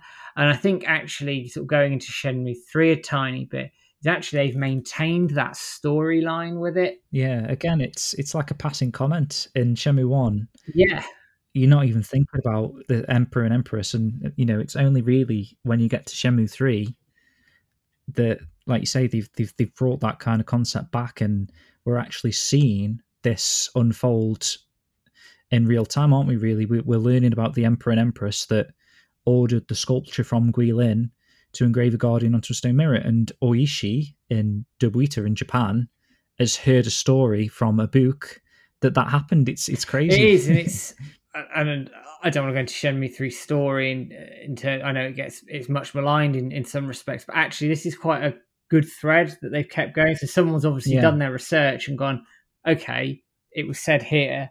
We need to get continue this story thread, and they have done actually. So I was I was quite impressed with it. or perhaps the other way around, like the emperor and empress was always going to be a thing, Yeah, possibly. and you know the the added this as a bit of you know lore on the mirror for what was to come, basically like yeah, a bit of context to it actually quite quite Yeah. it leads actually. We talk about legend and guardians. Is the Russia Mhm. China shop where if you go in and get another cutscene, you take the mirror in, and the owner of the shop tells you about the phoenix being the legendary bird of fortune, guardian for the st- the Sky Lord, and the other guardian is the dragon. Now, the Sky Lord is considered the North Star. So you've got the Phoenix on one side and the, and the dragon on the other. Mhm. So it, again, it feeds into this this pairing, the dragon and the Phoenix pairing of could it be Emperor and Empress, uh, Guardians, whatever it is. But the North Star is revered within Chinese mythology anyway, and people worship it.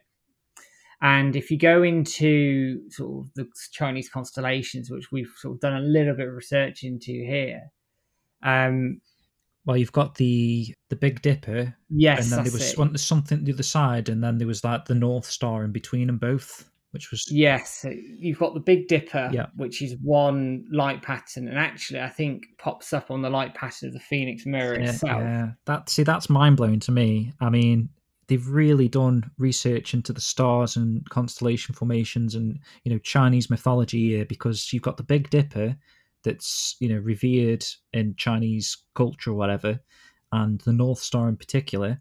And the Big Dipper is the the formation that you see coming out of the Phoenix Mirror when Zhu Yuanda does the the smoke trick thing, which we, we were going to talk about a little bit later. And it's then led to believe that the Dragon Mirror, if you did the smoke trick on that, you would see the the other constellation, and the, it's the North Star that's in between both of these constellations in the sky. Yeah. So, and they're linked. That's they're linked by the North Star, mm. and we'll talk about this a little bit more in terms of constellations and how it links when we get to sort of Yuanda Zhu, Zhu Yuanda, and how that's linked together, and then sort of building on the point of legend. You talk to Yamagishi-san in in the park, and he talks about the phoenix being a sacred bird of legend. Uh, but the mirror has an ominous feel to it. Mm. Um, and in China, he goes on to say that there's treasures that contain both good and bad fortune. And it's called the secret of yin and yang, which a very recurring theme, isn't it? The yin and yang stuff. It, it is. I mean, you take Ryo and Shenhua, for example. Ryo is quite hot headed and doesn't really think. Shenhua is a bit more meticulous. She mm. she thinks things through a bit better, and I think she's the calm to Ryo's storm, if you like. So that's yin and yang there. And obviously, the pendant is yin and yang, and yeah. In fact, if if uh, anyone out there is enjoying these sort of audio format podcasts in deep discussion, there's a there's a guy called Shenmue Unofficial, and he's got a, a YouTube series, and uh, he pretty much did a whole episode on this yin and yang theory, and um, really, really interesting stuff. I would recommend if you're very interested in the the Shenmue lore and story and uh, what could come in the future. You know, like what we're doing right now. But he's gone in major detail on Yin and Yang, and uh, it's definitely uh, a good watch. That one in particular. Yeah, very much. Well, so. good listen. yeah. So again, it, that that theme's there, and you've got Dragon and Phoenix, yeah. Emperor, Empress, Yin Yang. It could it could fit together and then it sort of links into what Yuanda is saying that the mirrors form a pair. Mm-hmm. Makes sense when you've got the North Star and you've got the Dragon and the Phoenix there. Just it, yeah, it all fits with that. And they're, they're, they're the key to to the treasures hidden away to revive the uh, the Qing dynasty. And we've just talked, touched on this. Is the mirrors projected uh, shows the formation of seven stars. In this case, the Big Dipper. Big Dipper, yeah and for those who uh, yeah, aren't too familiar with it, it's a cluster, large cluster of seven stars, part of the um, constellation Ursa Major. Yeah. And this is sort of feeds into the China, the, the scene in the China shop where we talk about the Big Dipper and another cluster of stars.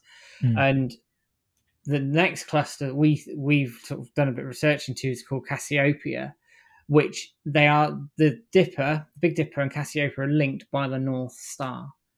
So, and it's cool actually in that cutscene in the in the China shop, the the shape of um, the the constellations that you know it, it tries to emphasize that the Cassiopeia formation has the shape of a dragon in it because obviously that that that's what we're led to believe would be coming out of the, the dragon mirror and the the Big Dipper is the Phoenix. Is that right, or have I got them the wrong way around? Possibly. I think that's right. Yeah. So, like we said before, it would seem that the light emanating from the Phoenix mirror is is showing the. Oh, maybe I did get it the wrong way around then. So the Phoenix mirror is showing the dragon formation, and because uh, that's the Big Dipper. That's it, right? Yeah. One would assume that the dragon mirror would then emanate the light pattern of the phoenix to form the pair, and ulti- ultimately possibly the map to the treasure that everyone seems to be saying that the well, Yuanda Zhu says that these if if you have both mirrors, it, it, shows you the map to the treasure. I mean, it's quite. I mean, if you do your research like this, Rio, it's quite obvious that the, the other mirror is going to be the uh, the Cassiopeia formation, and perhaps then the the North Star is where the treasure. But you know, we're not quite sure how useful of a map this would be. Um, but it, it is interesting that the the North Star is heavily mentioned throughout the series, and uh, you know it's the star that's that ends up linking both these formations together. It is, and I mean, it's this theme again of treasure, isn't it? I think the the Chiyu monster's sort of been left a bit by the wayside a little bit at this point. Because when we get into Shenmue three, and we talked to Alda Ye at the end of the Bailu Village section, she states um, that if the dragon is the emperor, the phoenix is the empress, the treasure is hidden in their palace. which then sort of feeds into the, the, the mirrors being a key. And the treasure is locked away, and you need the mirrors to get it. So I think where we're going in terms of story content around the mirrors is it's undoubtedly linking to some sort of treasure of some description, whether it's you know mythical, whether it's a you know, physical treasure, whatever it is. There is something locked away, potentially at that cliff temple that we don't know about and we must find out about. And she says that this treasure is at the heart of the calamity. It's hidden in the mountains, depicted on the scroll that they find at the top of the bell tower in, in um, Bailu village, which is accessed by using the Sword of Seven Stars. Now, the Sword of Seven Stars is a bit ironic because there's seven stars in one of the constellations. Yeah. So, well, That's are they both seven stars? Do we know, or that uh, is that uh, Big Dipper? Uh, Big Dipper's seven. The yep. other one is five. Right. And something else uh, I thought I mentioned just as you were saying that, I just thought of um, actually says something, um, you know, before, prior to them leaving to the stone pit in that morning where, you know, she's, she's got a bad feeling. She actually says she was looking at the stars or something. I think it was the North Star that flickered. And she said when the North Star flickers, yes. Something bad happens or something. So again, That's the North right, Star. Yeah you know, is a, a massive sort of uh, feature of the series. I mean, like I said before, as a if you're just speedrunning the games or you're not really taking much notice of the, this story unfolding, perhaps you wouldn't see these these links all the time or this constant reminder of the North Star and the stars and stuff. But if you if you do a bit of research, it's you know it's really interesting. It is, and I mean, we could be sat here doing a whole episode just on all the mythology, the, the, constellations, the North Star, and all all the things around it. And mm. what we do, yeah, just for a bit of context, is the dragon and the phoenix are two two of the four heavenly beasts in Chinese mythology. Yeah, and you've got the tiger, and you've got the um, black tortoise as well which also link to the leaders, of the Chi Men, etc. I, don't which, want to go. In... there's then that other rumor that perhaps there's two more mirrors that could be the tortoise. Yeah. And, you know what I mean? It's we don't know where this game's taken us. So again, this is a major point that needs answering. And I know I, I don't want to spoil too much, but in your Esra interview, he was saying like Bailu Village is they can't. I don't know. Hopefully they haven't missed the boat, but Bailu Village is a place where these sort of questions could have been answered. You know, the Shenmue trees, the mirrors, that that's where they could have answered these questions that we've still got right now. So hopefully, these, these they find a way of still answering this. Yeah, I mean, we're lucky that they haven't gone anywhere from a story point of view that you couldn't answer them. No, and I suppose they can always come back to Shenhua's house. You know, after the perhaps after they've traversed this the Great Wall to the Cliff Temple, perhaps whatever happens yeah. at the Cliff Temple, they could say, "All right, let's go back to your your house and think it through." You know, and then you know they, they, they can reintroduce some of these elements. I don't think it's co- completely lost anyway. No i don't. I just i but the the lore of the mirrors and the treasure even Qiyu the monster. Yeah. What's the motivation behind these mirrors? Why are they there? What what what what role do they play in this story? That you know again this is in the top rung of things that we need answering going forward. Is the, is, is the mirrors and and what they what, what role they play and how they're they going to move move things forward. Why why would a wow want to kill someone over these mirrors? Why were they given a protector? Mm-hmm. there's so many questions here. Why did they need to be made in the first place you know? Like what yeah. and we're led to believe it's Shenhua's grandfather i think that ended up creating these mirrors. So how is whatever's going on with the mirrors like how has that been put into the mirrors like what what's what's this Mr. Yuan the the grandfather Mr. Yuan how is he able to to create something uh, potentially magical that could resurrect a beast you know for all we know yeah. like it, it, you know there's a lot of things there it's how how is any of this possible so hopefully um, we'll get answers to, answers to this at, at some point in the future fingers crossed. Again, it's it's one of those that we we absolutely must have an answer to. I think if we don't, it's going to leave a really really big hole in the story. Quite yeah. honestly. Yeah. Right. So we're going to have a, a little bit of a breather. We're going to play uh, a piece of music actually that, as you get these scenes from Shenmue One, from the the antique shop, Rushia China shop, Yamagishi-san. Uh, this is kind of like the theme of the mirrors, so I just thought it'd be quite nice just to play this theme of the mirrors, just to break up this discussion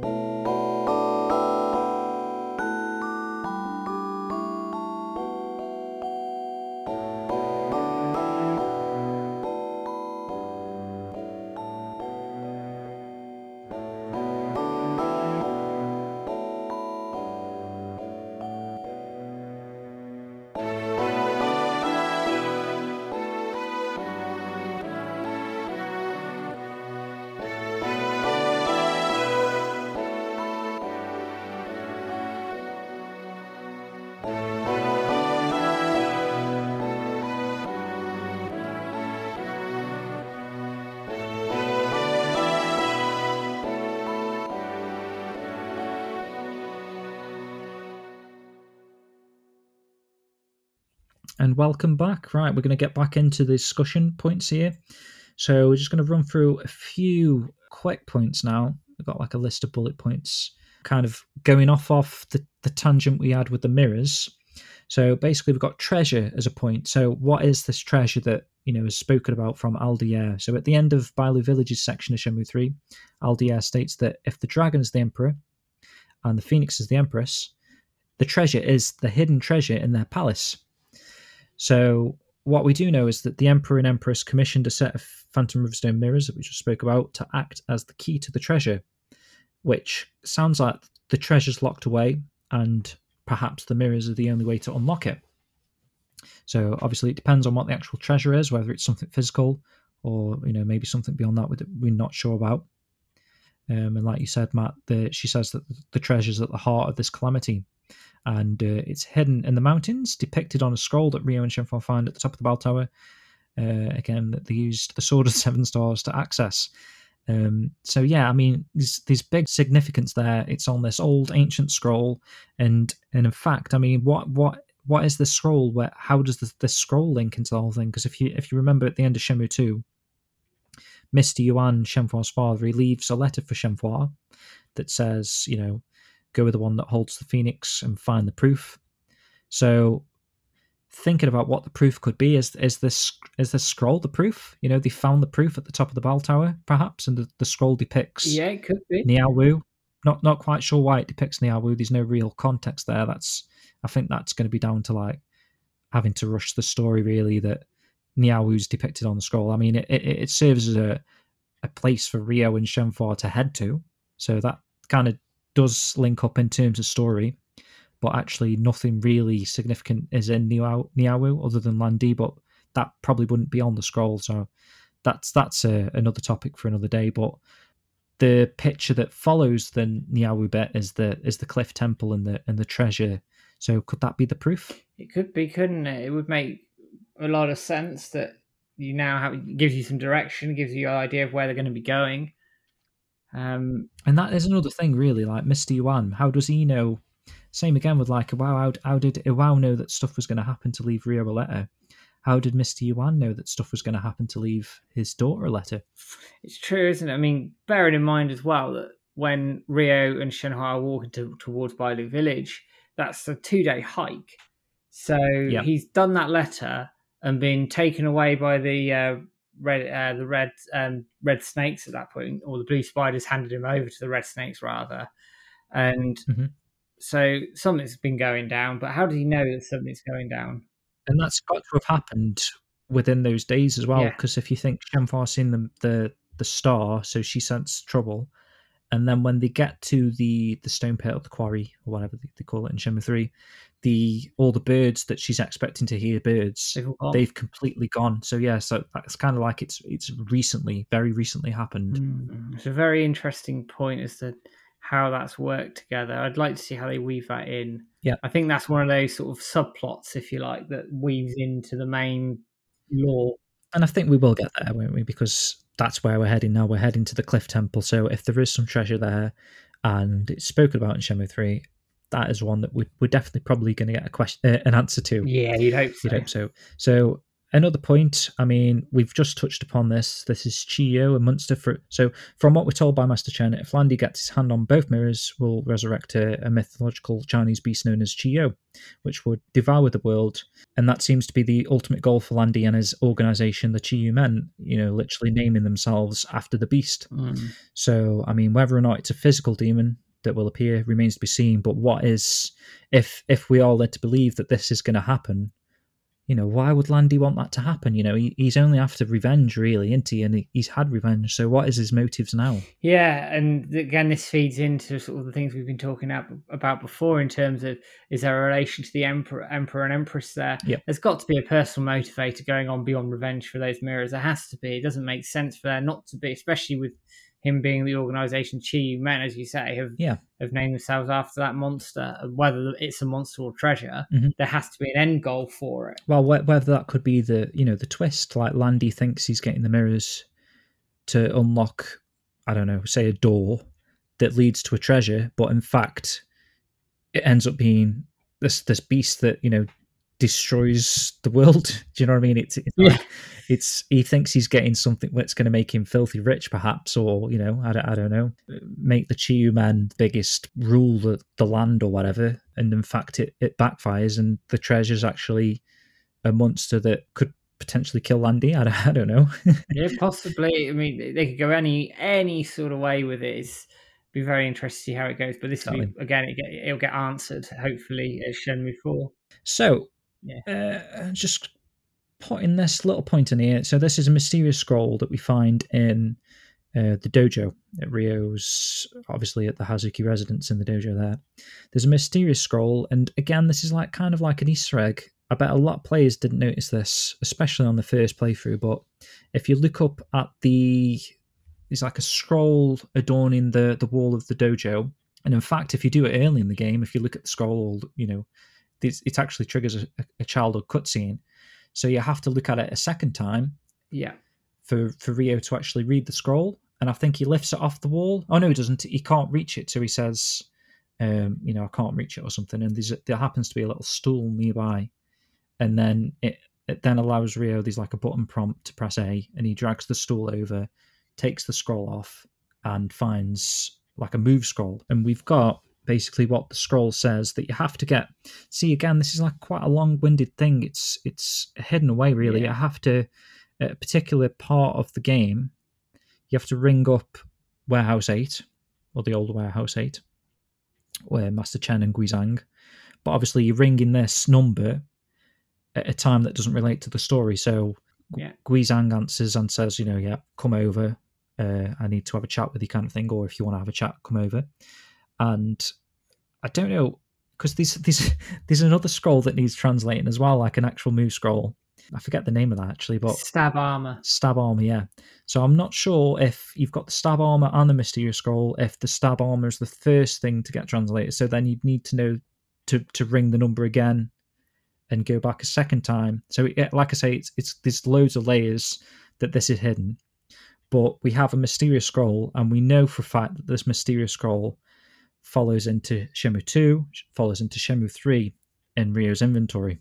So uh, if if you want to read the translation of the scroll that Guizhang tells us, Yeah, so Gu- Guizhang translates this first, and it's as follows: "O fierce tiger, thou art ruler of the forest, the bravest of character, as tranquil as the most majestic of mountains, as swift as a bolt of lightning, as violent as an earthquake jolting the great earth. Show no mercy, with twin fan strike, and rush up Moon Mountain, striking fear in all, narrate a soul challenge thee." And it's it's the the idea of this is that the instruction for the move is within the poem. So the master has has written that, and I'm assuming Iwao must have met this master to have this scroll. and we did mention Um, why is Iwao hidden this? You know, Yeah, as significant as the mirrors, it's hidden behind. You know, he's he's it's a bit like an Easter egg hunt. He's uh, hidden mean- stuff everywhere.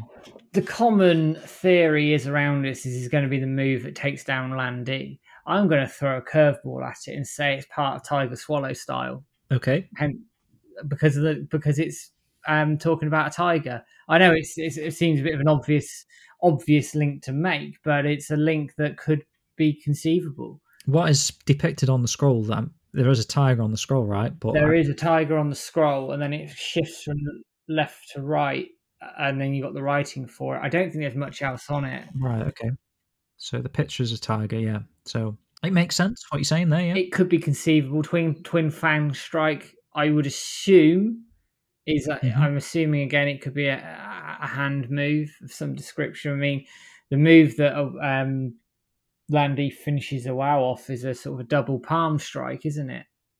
right. So could It's not not like the double blow though. It's no, it's yeah, because it it's almost looks like he's going to release a Hadouken at him actually. yeah. I know what you mean. Yeah, Um, it is that kind of stance and style. but then he obviously, and I'm just wondering if that could be could be related to it. I'm guessing it's just me making this up as I go along. I have no evidence to back it up. I'm just thinking Mm. twin fan strike, two arm move. Could be that, yeah, two-handed move, and in, fact, the the Shenmue one bad ending, Lan Di does it to Ryo again, so it, it's like the it's the move to take out people in one hit, Yeah, it could be. It could be. It could be. as swift as a bolt of lightning, Mm. as violent as an earthquake jolting the great earth. It says show no Mm, mercy. It's show no mercy. Yeah, I mean the poem. It kind of sounds like that, doesn't it? Strikes fear in all. You know, it, that day, Wow was pretty much terrified. Wasn't he? He's like, "No, it can't be you," kind of thing, and Gets- he it accepted his fate basically Yeah. by that move. If that is the move, it could be. could be. It's an interesting. Could be. thing. Anyway, we shall move on. Yeah, I mean, like you say, I mean, it's not the most important thing, but it, it is still in his inventory, so it seems like we would get an answer for it. So I'd be I'd be disappointed if we didn't. be a nice little touch. Mm. I always think that that's nice where Ryo's picked something up in the first game, it's carried in his inventory for like four or five games, and you get you get the answer in the fifth game. Yeah. I mean that no other series has got that kind of continuation feel there. It's mm-hmm. like it's crazy. It's even like the the things that you pick up on now in in Shenmue three about the Emperor and Empress that Yamagishi-san or whoever it was that told you about the Emperor in the first game. The, those sort of connections and that's what I love about Shenmue, to be honest. um, so yeah, let's move on. So we've got some big major plot points now coming up. So Shenhua's parents. Oh, So obviously she's got some real parents, and now she's got Mr. Yuan, who's a kind of like a, an adopted father, who who she considers a father now because I think she was so young when her parents so called you know passed away. Whatever, we're not we're not hundred percent on whose Shem Shenhua's original parents are, but if you remember again at the end of Shenmue two, they've literally just reached the Shenhua's house, and Ryo looks up at this big, elegant cherry blossom tree that he knows is a cherry blossom tree. But as they look at it, Shenhua says this is the Shenmue tree, and Ryo's like Shenmue tree, and you know that's that kind of like that moment where the player realizes that the whole series is named after this tree, kind of thing. yeah. So it's got real significance, this tree. And then uh, there's a flashback where Is sort of swinging. We're led to believe it's Shenhua anyway, actually. As a baby child, she's swinging in this on a on a swing that's coming off the tree. And we're led to believe it's the same tree. And we did actually in our research debate whether or not the the flashback is a different tree Yeah. but in the background of this flashback scene is like a, a big ornate chinese temple you know going back probably centuries old or well perhaps not that long but you know decades and decades old where if Shenhua is 16 years old she can't have been a baby at that time period if you know what i mean doesn't doesn't kind of add up in the in the timeline of things but we see this cutscene where there's a father and a mother and they're both dressed elegantly, like you know, potentially the emperor and empress could be, in these sort of regal clothing outside a, a big Chinese temple. And Shenhua's swinging, and um, the leaves are falling off this tree, and the the name of the child, and the mother thinks, well, why don't we call her Shenhua after after the the leaf of the Shenmue tree? And then he's like, oh, that's a beautiful name. Yeah, we'll we'll name her Shen, Shenhua. So then that, that's the context for this character is Shenhua. And the way the flashback shows, uh, they're both looking at the tree. There's a swing in present day off the same branch. And then the flashback goes, there's a swing off the same branch in those ancient times with the temple. So, you know, we put two and two together. That is Shenhua as a child. And we're going to go into some crazy stuff now basically, let me just go back to the, the notes that we've got. So we're not 100% on who Shenhua's parents are, but they appear to be quite regal in the flashback scene. So potentially they could have even been the emperor and empress, which we just just mentioned. So Mr. Yuan is Shenhua's adoptive father. Took on this role after Shenhua's parents died when she was young. I think is does she she says that to Ryo that her parents died when when she was young. yeah, she does. She mentions it to Ryo, I think, on the way to to Bailu Village, if I remember correctly. Right. So Shenmue three, she's she she says this. You, mean? I mean, on the way to from Shenmue 2 when they were meeting Guilin. Oh, right. Okay. Yeah. Fair enough. Uh, so yeah, so orphan again is a recurring theme. So you know, Ryo's orphaned after his father died, and we're we're led to believe that his mother died when he was young too. So there's there's like weird things going on with all these these parents dying. Basically, you've got Lan Di's father dying and probably his mother. You've got Xiuying and Ziming, their parents dying. Fang Mei's an orphan. I think Joy's an orphan. You know, there's loads of orphan uh, things going on. Ryo's an orphan now. Shenhua is an orphan.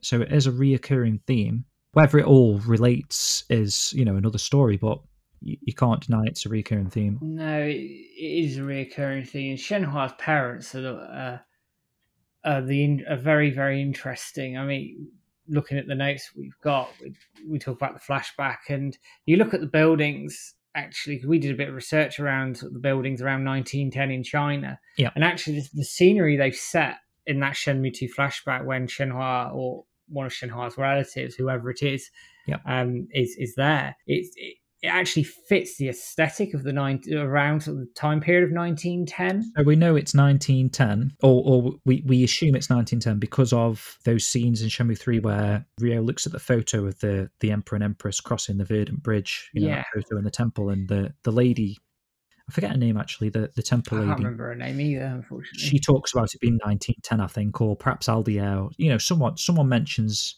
it being uh, back in 1910. Yeah. And obviously, we get those flashbacks in Shenmue 3 where the, the those same characters as, as children witnessing the Emperor and Empress crossing this bridge. So it's very much that flashback is very much fitting in theme with the, the 1910 sort of era. So for Shenhua to be 16 years old in present day, which is 1987 at this point, would mean that this was 1971 Yeah. when she was born. So, you know, there's a massive discrepancy there for this flashback of the, the, the Chinese temple behind Shenhua as she's swinging as a child. And also, obviously, in present day, she's she's she doesn't look regal at all. She's just in like plain old robes, and this temple has become Shenhua's house, which is just a like a ransacked sort of shed looking complex. I mean, it, it's it's a house, Yeah. but it's not a, a Chinese ornate thing with like water and you know a big Chinese garden and stuff. So how has that house gone from that to Shenhua's home if she's only sixteen years old? Yeah, it's it's interesting that you say, you say that, and obviously Shenhua's age of is yeah, it, wouldn't work for 1910 with her age, but we know that she has some sort of link to her relations. Mhm. So one theory that I've sort of put out there, and again, I hope this is answered one way or the other, is actually that baby is a relative of Shenhua, possibly her mother. And she's called her Shenhua as well, Yeah, so the name's kind of continued. yeah, it's a yeah, continuing name through the family or something along those lines, which it could be. And then it sort of beg, it begs into question, obviously, how Shenhua ended up in Bailu Village. Did Yep. did did the family end up there? Did um because we know in one in the talk in the talk from um Language Shan on the way to Bailu Village in Shenmue two. Um, they talk about Bailu villages being hidden in the mountains deliberately, where the elders, when they were you know, being hunted, Mhm. so could that be part of the theme here that later on down the line they go back to Bailu Village, Shenhua's family go back to Bailu Village because there's something going on. They've had to leave the they've had to leave the temple. It's strange if you think because if if Shenhua's parents are the Emperor and Empress, the way that that cutscene plays out with the flashbacks and people talking about what's happened, the Emperor and Empress come on this massive convoy to Bailu Village as though they've come from far away. So where Shenhua's house is in relation to Bailu Mm. Village, it's like you know a five minute walk or whatever into it, you know, a couple of minutes walk up this hill. So they wouldn't be sending a big convoy Mm. that close really from the context of how they're saying like they've they've come it's like a special event everyone you know witnessed the emperor and empress crossing the bridge kind of thing and the in fact they had the bridge made because it was such a special thing if they only live up the road you know why it wouldn't be that important really i don't think Mm. but No, it, so they, which leads into your theory actually that that tree might not be the same tree yeah, and it's, again, this is something we've been talking about. Is I think there's more than one Shenmue tree. Now, which they do kind of mention don't they in the Ver, Ver, uh, Vernie Spring or whatever Yeah, they do. I mean, I don't know whether it's a translation error or whatever, but the Shenmue tree is, for what all intents and purpose, a very large cherry tree, isn't it? Yep. So you've got Ryo's got a cherry tree in his back garden. You've got the Shenmue tree outside of Shenhua's house. You've got the what is considered a cherry tree in in the spring in in Bailu Village Mhm. where Ryo's father trained. So there's a link there. You've got the tree Yeah. in the flashback.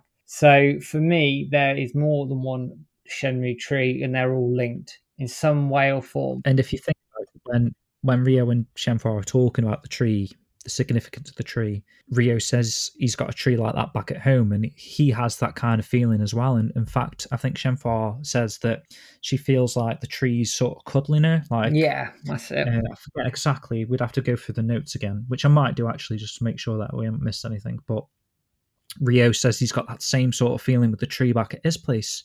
So, is there a link that ties these trees together?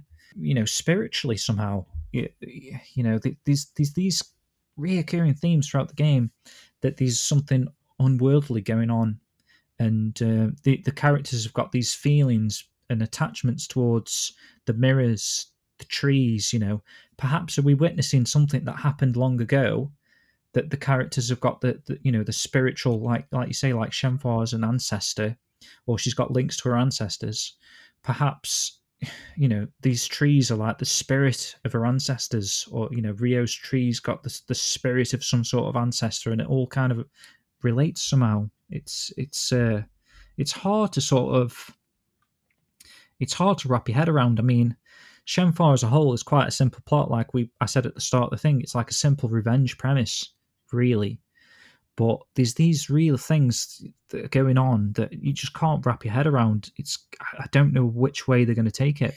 No, I don't. And again, because it all links together: the, the Shenhua's parents, the tree, the flashback, the Emperor and the Empress, the Dragon and the Phoenix, all links together into something very, very important to the story context as to what's going on, how we've ended up where we are today what is Shenhua's lineage? What why is that so important? Because when you look at the early footage from Project Berkeley, etc., she's yep. intimated to have powers of some description. We know that she has powers in some respects because you see the scene with Yang Lang in Shenmue three. She lifts the dandelions in Shenmue two. Um, she yep. she uh, shuts Ren up um, in Shenmue. Puts the 3. sword in the stone. yeah, and there, there's something going on there. Now I know some of the sort of the more mystical, magical elements may have been tapered back a tiny bit, like the floating sword, etc.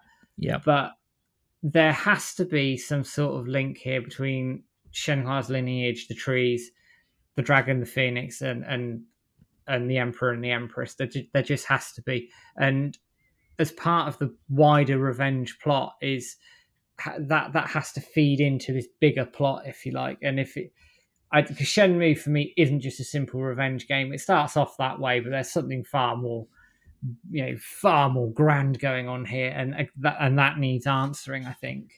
Yeah, exactly, and you know, a lot of people are expecting, you know, people perhaps that not really into Shenmue as much as we are, we're expecting Shenmue to be a trilogy, and they're expecting like in Shenmue three, Ryo fights Lan Di, wins, and then you know that's the end of the game. But it's much so much more than that. I don't think uh, a lot of those sort of people that were expecting Shenmue 3 to end uh, the series fully, uh, you know, they're not fully aware of all these plot points really that they just they just couldn't fit into one more game. It, mm. it, it, it would feel rushed, hundred percent. There's a lot there that's unanswered. So I'm just going to quickly go through the notes just in case we miss something. So Ryo first discovers the Shenmue tree at the top of the mountain in Guilin next to Shenhua's house. Shenhua says the tree is named Shenmue, and we get a flashback scene where Shenhua was named by her parents after a leaf that falls from the tree, Shenhua. The swing. Uh, okay, so possible white leaf link. So we're going to touch upon the white leaf a little bit later, but I was thinking perhaps. I mean, I think it would have happened in Shenmue 3 if this was the reason, but the white leaf that we get from the Hazuki Dojo basement that's still fresh. It's been preserved somehow, and it's you know it's still you know it's not dried. It's it's still a healthy leaf. Mm. I was thinking perhaps that's fallen from the Shenmue tree at Shenhua's property, and that's ended up back in Iwao's. It's we'll get into it later when we talk about all the basement yeah. items. We've got a section on that, um, but Iwau bought a lot of stuff back from China. It seems as his treasures, and this particular white leaf is one of them. So I was thinking there could be a possible link to the Shenmue tree there. So Ryo and Shenhua both sense something from the tree. Ryo mentions that this tree is where he. Uh, Ryo mentions that there's a tree where he lives they call cherry blossoms, and that has a special meaning to him too. So again, the Shenhua flashback, we get a 1910 link that we know from Shenmue 3, where the Emperor and Empress commissioned two mirrors, the Phoenix and Dragon, and their banners that we see them on the envoy crossing the bridge have the crests of the, the phoenix and dragon on, and we're told that the mirrors act as a treasure. The the king, queen, king, queen. What are we saying? Queen dynasty. King Queen dynasty, yeah. King, king dynasty, which ended in 1912. So the dates do sort of add up. The temple looks very similar to that of that era, which we spoke about. So it seems like Shenhua's flashback is that of 1910. That's where we came to that theory from. Shenhua is her own mother. I don't. I, I just made that note. I don't know. That's just basically if she's 16 in 1987. You know, is she some, some something weird? Could be like you know she's her own grandmother. You know, so old sort of stories you hear. Um, so what happened to the temple that made Shenhua's house a shack in 1987? You know, it's got bridges, water, Chinese garden. So what happened there? So Shenhua's house, we get another flashback. She looks about eight years old and she's on the swing of the tree and it's the shack now, not the temple. So this is an interesting thing. So this was still in Shenmue 2. So we just had the flashback where there's the temple in the background, and now she's a little bit older. Like say, she looks about eight years old, and in fact, you know, it's the it's Shenhua's house as we know it behind her, and she's still on the swing. So her mother and father aren't there anymore. You know, what's going on with this flashback? Do you think? I, I just wonder if it's just playing into the significance of the tree itself. Yep. That she's playing under the tree, and like you say, it's that spiritual link to the to it. Mm-hmm. Because her outfit in this scene's a little bit more fancy, considering, you know, her house is the shack now. Not sure if her outfit was just, you know, just because she's a child and she's got to have a sort of a, a child garment that they went for that looks a bit more regal than what she wears in Shenmue 2, like robes. I mean, could could I mean this is again this is just hearsay, but could that be a scene set very sort of soon after she's ended up in Bailu Village and lost her parents? Mm.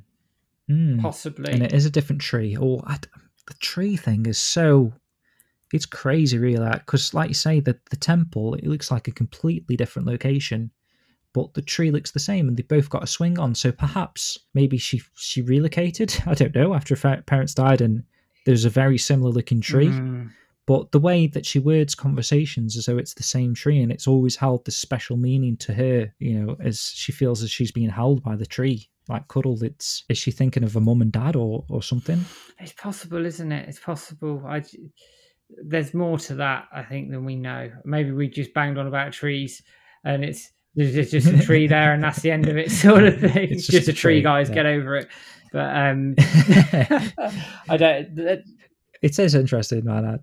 I, uh, we've got here the trees date back to Shenhua's Mm. grandfather as a child, which was already this big. She does mention that. She says this this tree's been fully grown for so long and it thousands of years. Ryo senses a spirit. Shenhua agrees. So, uh, same again. She, as a child, she felt like she was being held by the tree, and the tree is watching and protecting. And Ryo says, "It feels like I've known that tree from a long time ago. It's a strange feeling." It's got to, it's got to be more, got hasn't to it? That tree's got to be, to be. more. There's got to be more than one of them somewhere. Yeah, and she doesn't know how her parents died. So power wise, you've you touched on this. Dandelions, mind powers. She generates sparks when she shuts Ryo. So we don't actually know what what's going on with Shenhua herself, how she's related to her ancestors, a tr- the tree, how she's got these powers. We don't actually know. And despite all the conversation we have with Shenhua, we're, we're none the wiser. Ryo never actually asks, you know, how can you lift dandelions? No, I know. you know i think he does ask in the second game like how can you speak to animals or something and she says you know as though it's like strange like how why would i not be able to speak to animals you yeah. know? uh, do, do, do. oh and possibly she does it again to ren later that's another little thing that's a hint at her powers ren suddenly changes his, his, his tune onto yeah with a, a cross looking Shenhua. so let's move on, man. So I think we've done the tree and Shenhua and all that sort of stuff. A little bit of justice there. Be interesting to see what everyone else thinks on all these points as we go through. But again, that's something else we, we need answers for. And Yeah, like Esra says, the Shenmue tree is that something that could only have been answered in Bailu Village. possibly. Uh, hopefully they can they can find a way of uh, resolving a lot of these plot points. So Zhu Yuanda himself. So we know from Shenmue 2, Zhu's is tied in this whole saga somehow. He he wrote the Wulin Shu book that Ryo discovers in Man Mo Temple Library. He knows about the mirrors enough that he knows he can blow smoke on them. Do you know what I mean? And they can show these stars, and he says you've you know if you find the other one, you've got the map to the treasure. So he's involved in all of this somehow. if you want to go through this this little seg- segment we've got on Zu and Damon. Yeah, I mean, he's a funny old character, Zhu, because we don't know a lot about him. Master Chen obviously suggests Tao Li Shao is the link to Master uh, to Xuandar, but not a whole lot else goes on there until Ryo arrives in Hong Kong. Um, Master Chen doesn't mention that Li Xiao Tao is a woman, so Ryo, Ryo awkwardly assumes that Zhuing isn't her. Mhm. And that, that that makes him look a bit foolish, shall we say? Um, Yeah. Then leads obviously to Ryo meeting Ren, who informs that Zhu's in Kowloon. You sort of touched on this already about the Wulin Shu book being written by Zhu, and they've got the Chawan sign in that book, and it confirms that um, Zhao Zhongming is the, master of Tiger Swallow, and I've sort of made the point that I think there's more than one master of it kicking around somewhere. Yeah. Um, Ryo uses Chawan sign to come in contact with Zhang, who is one of Zhu's associates, and Zhang gives Ryo the Snake Tortoise key, which informs him that Zhu is in the Ghost Hall building, Five Star Corporation, which links This is interesting. yeah. links to the sort of the heavenly beasts that we've sort of talked Yeah. about as a reoccurring theme through Shenmue itself. So to access as you as you and Azuyandar's room after you've Where where he is, Yeah. which is weird. He's just sat just there, sat there chilling, chilling Yeah, out. yeah. Um, after you've been through God knows how many planks and swearing and shouting because you've fallen off. Um, It's some sort of sick, twisted mind game. yeah, I don't quite know what they were thinking. just to get to his room. And then Ren using the elevator. It's one of my favourite scenes ever. where you gives him the look of death. but I, I digress. So we get the, the snake tortoise key, which is one of the four keys that you need to open up to get into the room. Which the other 3 Mhm. are the phoenix, the white tiger, and the blue dragon. Ha ha ha! They are the, the mythical creatures of the Chinese mythology.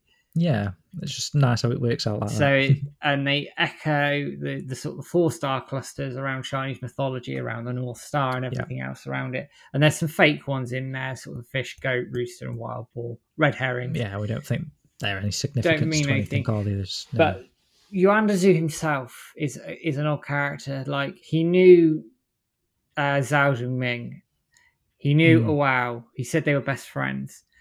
Um, Mm. He had he says that they, he would never kill as well. He, he's he's one of the people. There's a few people that know Iwao from back of the day, say like the 20 years ago when Iwao was in China.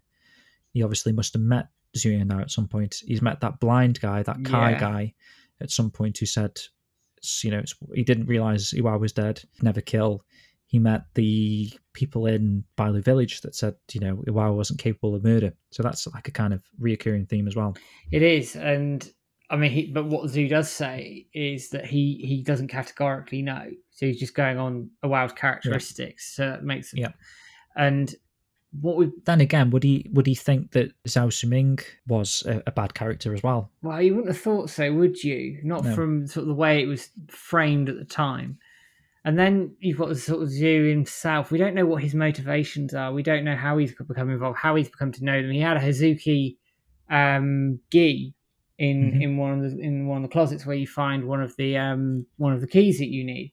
Yeah. And That's where the white tiger key was, wasn't it? Where and what what's the link? What is the link here? Yeah, why is he involved? I mean, I know it's been spoken about in interviews that Zhu there's more to him than we know, and Yu Suzuki has said that. So he's an interesting character. So like, why does, for example, why does Dou Niu want him? Why do the Chi Men want him? Um, there's there's all sorts of unanswered questions as to his to his long term involvement in this saga, in this story, and his involvement in this. And obviously, he sh- he knows the um, trick of the light trick for the mirrors. How does he know this? Mm. Why does he know this? Who told you? Know, what what is his link around this? I, I I just sense that there is an untold story there that as we progress to the Cliff Temple and possibly beyond, I don't. I think we will see him again somewhere. Uh, there's just a there's a niggle that needs answering around him. It's the only way I can describe it. Might be difficult for him to get to the Cliff Temple in a wheelchair, though. But That's all right. He's got subordinates to do that for him. yeah, that's true. Yeah, and um, well, I was, I was going to mention I did didn't want to get into this stuff, but in those chapter tiles that we saw back in that GDC conference, there is a tile with Zhu Yuanda, what looks like Zhu Yuanda anyway, and there's like some twins sort of sitting around Hmm. like little girls. So I'm not sure if that's anything that that's a sign that we may see him again in the future. Is what It's, I mean. it's possible. It's certainly possible, and there- there's got to be more to him because And obviously we got that DLC with Zhang again. So yeah, which I mean that was a nice little bit of DLC, and it just makes you it begs the question. It's a small question. Why why is Zhang in the owl room? Why and is, is he? Are they following Ryo? Are they keeping tabs on him? Just a question. quality. Okay, so I think we've touched upon a lot of the major plot points there that I think they are going to get answered. We hope that these sort of things are going to get answered. Next up, we're going to go into some of the minor things that, as big Shenmue fans, would be nice to get answers to, resolutions to. But first, we're going to play a piece of music from Shenmue 3. This is Peddler.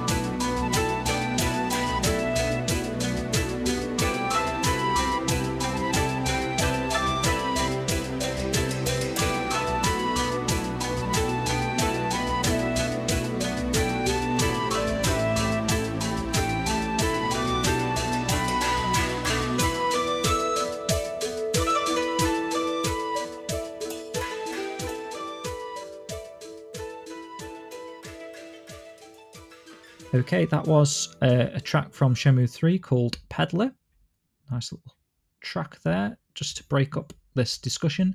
And like I say, next up, we're going to go into some minor things now that we're going to look at actually some of the items that you discover along the way. So we're going to start with the basement first. So as Ryo enters the basement, after you, you find the light source and all that sort of stuff to to to, to be able to ex- fully explore the room, and before you find the Phoenix Mirror, if you really dig deep into all these items here, uh, we've uh, created a, a list of all the, the different items on here that kind of the theme is that they're China treasures that Iwao probably picked up and brought back from China. Yeah.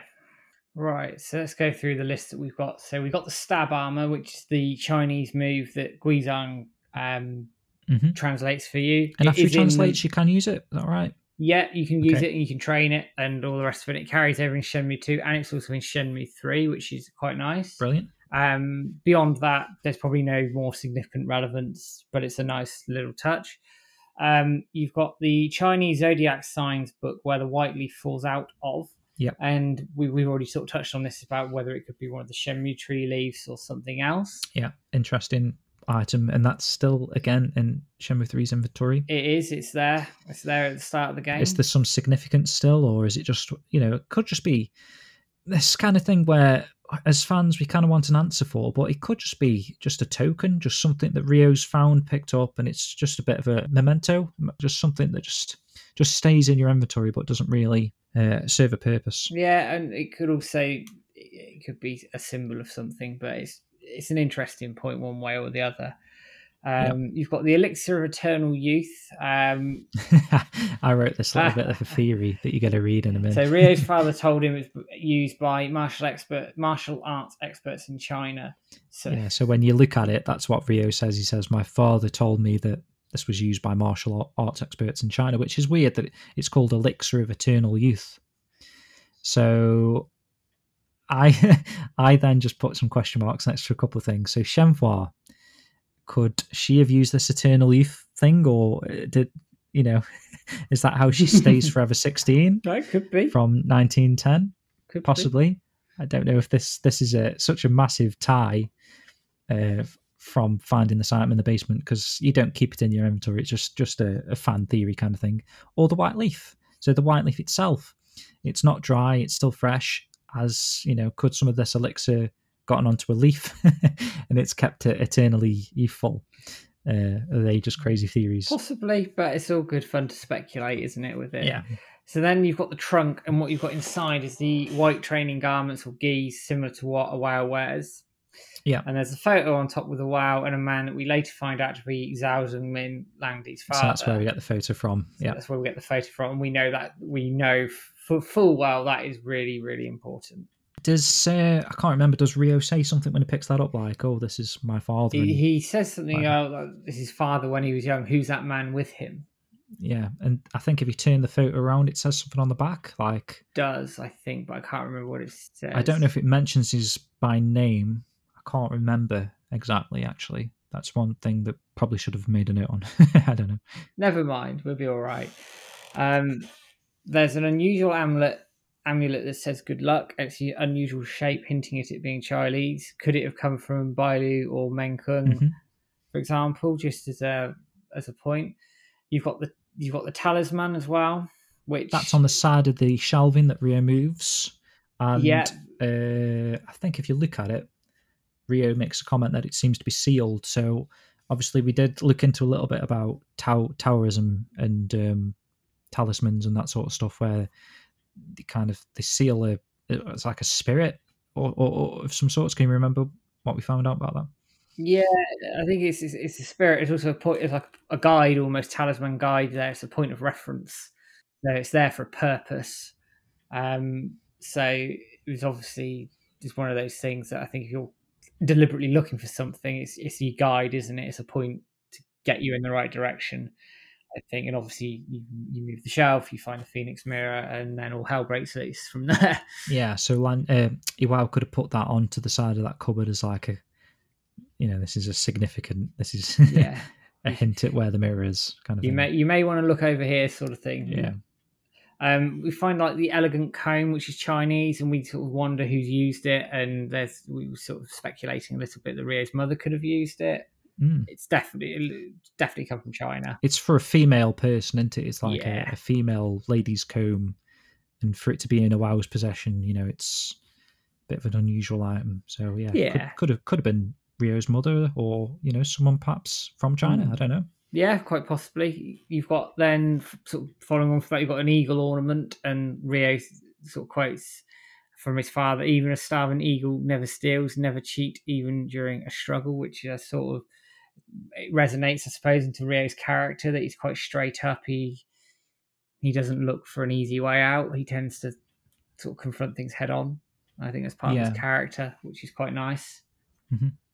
And then the last bit that we've got here is the long scroll, which is all good deeds shall be rewarded. And that's we're we're speculating whether that was written by Iwao. Could he have brought it back from China, or could yeah, it could even been something he sort of um, abided mm. by in his in his youth and, and got a scroll made of it. So there's yeah, could be some significance there. All good deeds shall be rewarded.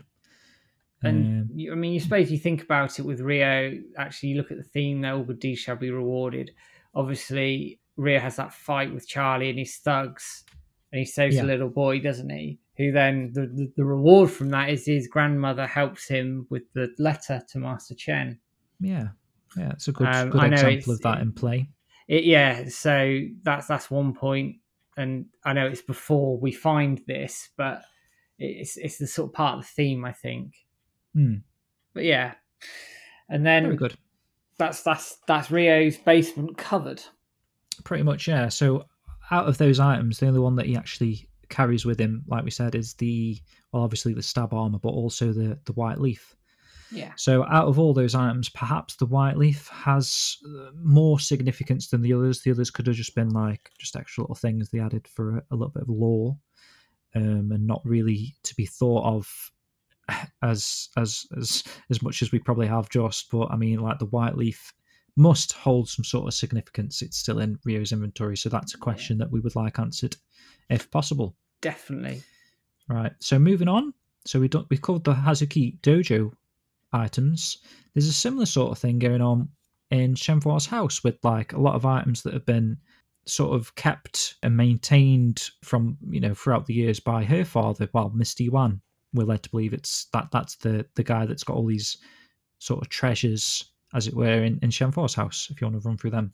Yeah, so you start off with the flute made from the Shenmue branch, uh, made by Shenhua's father, Mr. Yuan, and the music from the flute always made Shenhua stop crying as a child. So it feeds into that sort of lore around the, the tree being comforting, give you know, feeling like it's looking after you.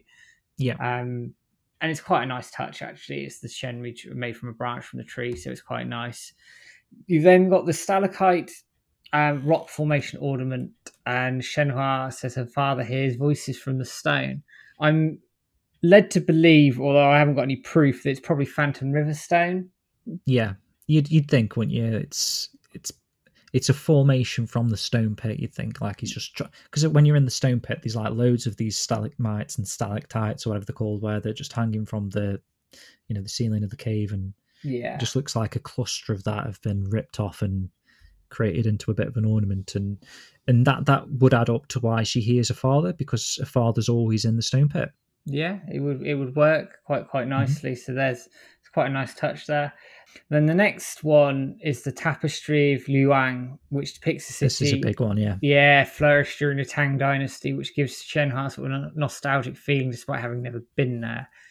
Mm. She says she you mentioned this a little bit with Esra as well. Yeah, and she says that she can see it when she closes her eyes and the landscape of the city and the people bustling by. Now, the tapestries disappeared in Shenmue 3, but she makes reference to a big city in Shenmue 3 in her dreams. She says she has vivid dreams where she's in the city where the emperor once lived long ago and her father and mother stand before her. She'd only just been born and they say her name, which sounds like a little bit of the retelling of the sequence in Shenmue 2 as she's a baby in the Yeah. cradle of the tree. So I would hazard a guess that this is going to be some role going forward. Whether Luoyang is mentioned by name is another question because I know they had to make changes to Shenmue 3 to get it released in China, which I don't well, think s- actually ever happened. Well, we, that's true, yeah. But we've we've spoken about this before. It's like it feels like only with Shenmue three that they had a bit of like some sort of licensing issues, which is Yeah. strange for place names because obviously they've used throughout the series. You've got Yokosuka from Shenmue one, you know, an actual street, Dobuita Street. And Mm, in fact, you know, the, the people that work on Dobuita Street in real life are actually really, you know, doing a lot of Shenmue stuff themselves, aren't they? But then in Shenmue 2, you've got real locations. You've got Hong Kong, you've got Aberdeen, which is a real place in Hong Kong, I'm Yeah. led to believe. You've got Wan Chai, which They is a real place. yeah, You've got. Kowloon, that's a real place. You've got Guilin, that's a real place. And it's only really, I know Bailu Village was mentioned at the end of Shenmue 2, and that was like probably the first made up location, as it were. But then Shenmue 3 comes along, and perhaps they mention China as the name of the country, like Chinese, China, but actual place names they completely get rid of, don't they? Because you've got Niaowu, which is isn't made- an actual place; up. it's a made up place. Uh, we all, you know, Bailu Village is already a made up location, but then they've taken away they've taken away Luoyang tapestry and replaced it with you know just a placeholder thing. But they still mention that city; they just can't mention it by name for some reason. There's like a weird licensing it, issue or, or just something yeah. going on. You can't be licensing, but it's it is like a don't speak of Chinese towns ever again. I sus- I suspect if I had to put money on it that, that in order to get it released in China, they had to make some some changes around Hmm. some bits and pieces. They do and- still mention Guilin though, don't they? I, I- yeah, I mean, Guilin's an area, isn't it? It's not specific. mm, So maybe they wanted something to, weird happening.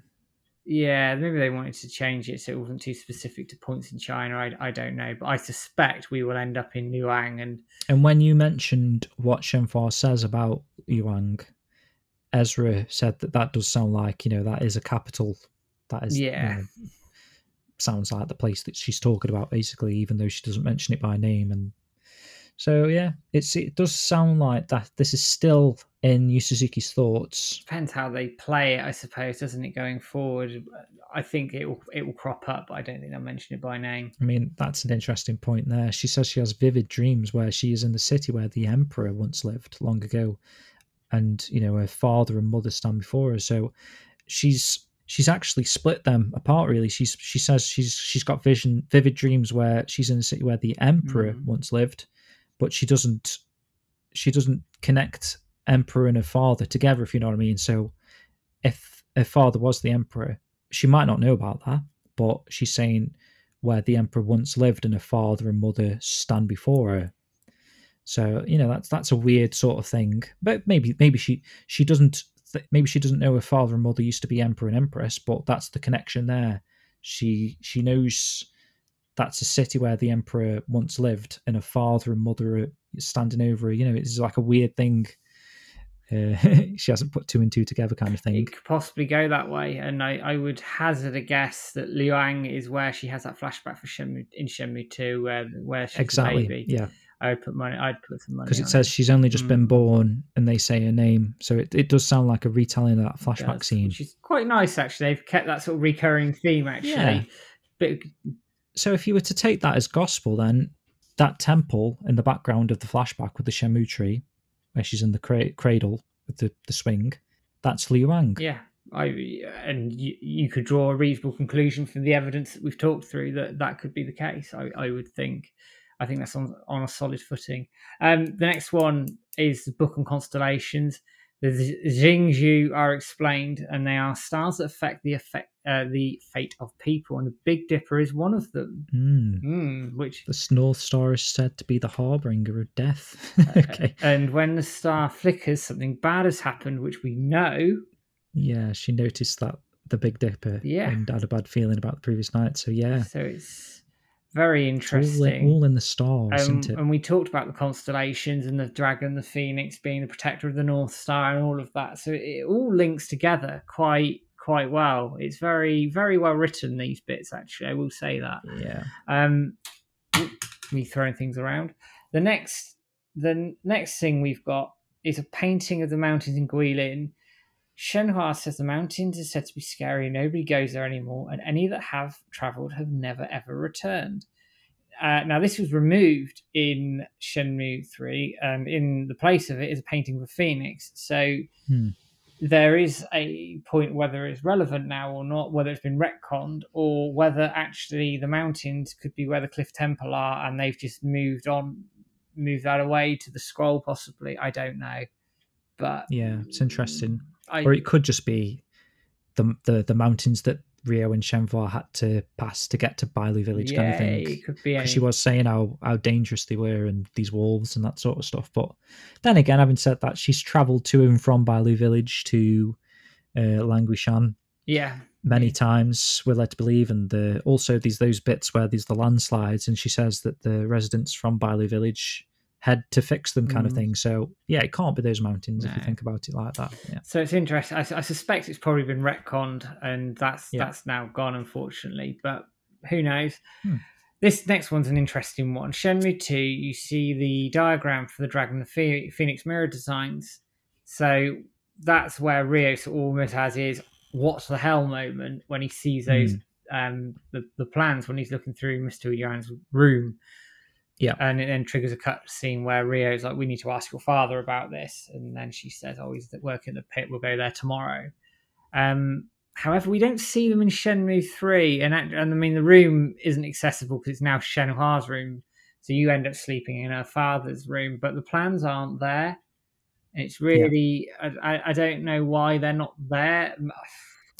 I don't know what decision they made to sort of section off that room that you could never enter again. Mm. Because in Shenmue 2, that's where Ryo actually sleeps in the same room as Shenhua. So whether there's some sort of I don't know. Did you mention previously about Shenhua being a minor or something? So they, they kind of perhaps they gave Ryo his own room, so it's Yeah, sort of- I poss- don't know. possibly for to, to sort of play things safe. I know uh, you get pulled up on a lot of things these days, but yeah, Mm. it could could well have been a factor that came into it. Um, we don't know, eh, but we never see the plans again, which I find is a bit weird cons- considering the significance of the mirrors overall.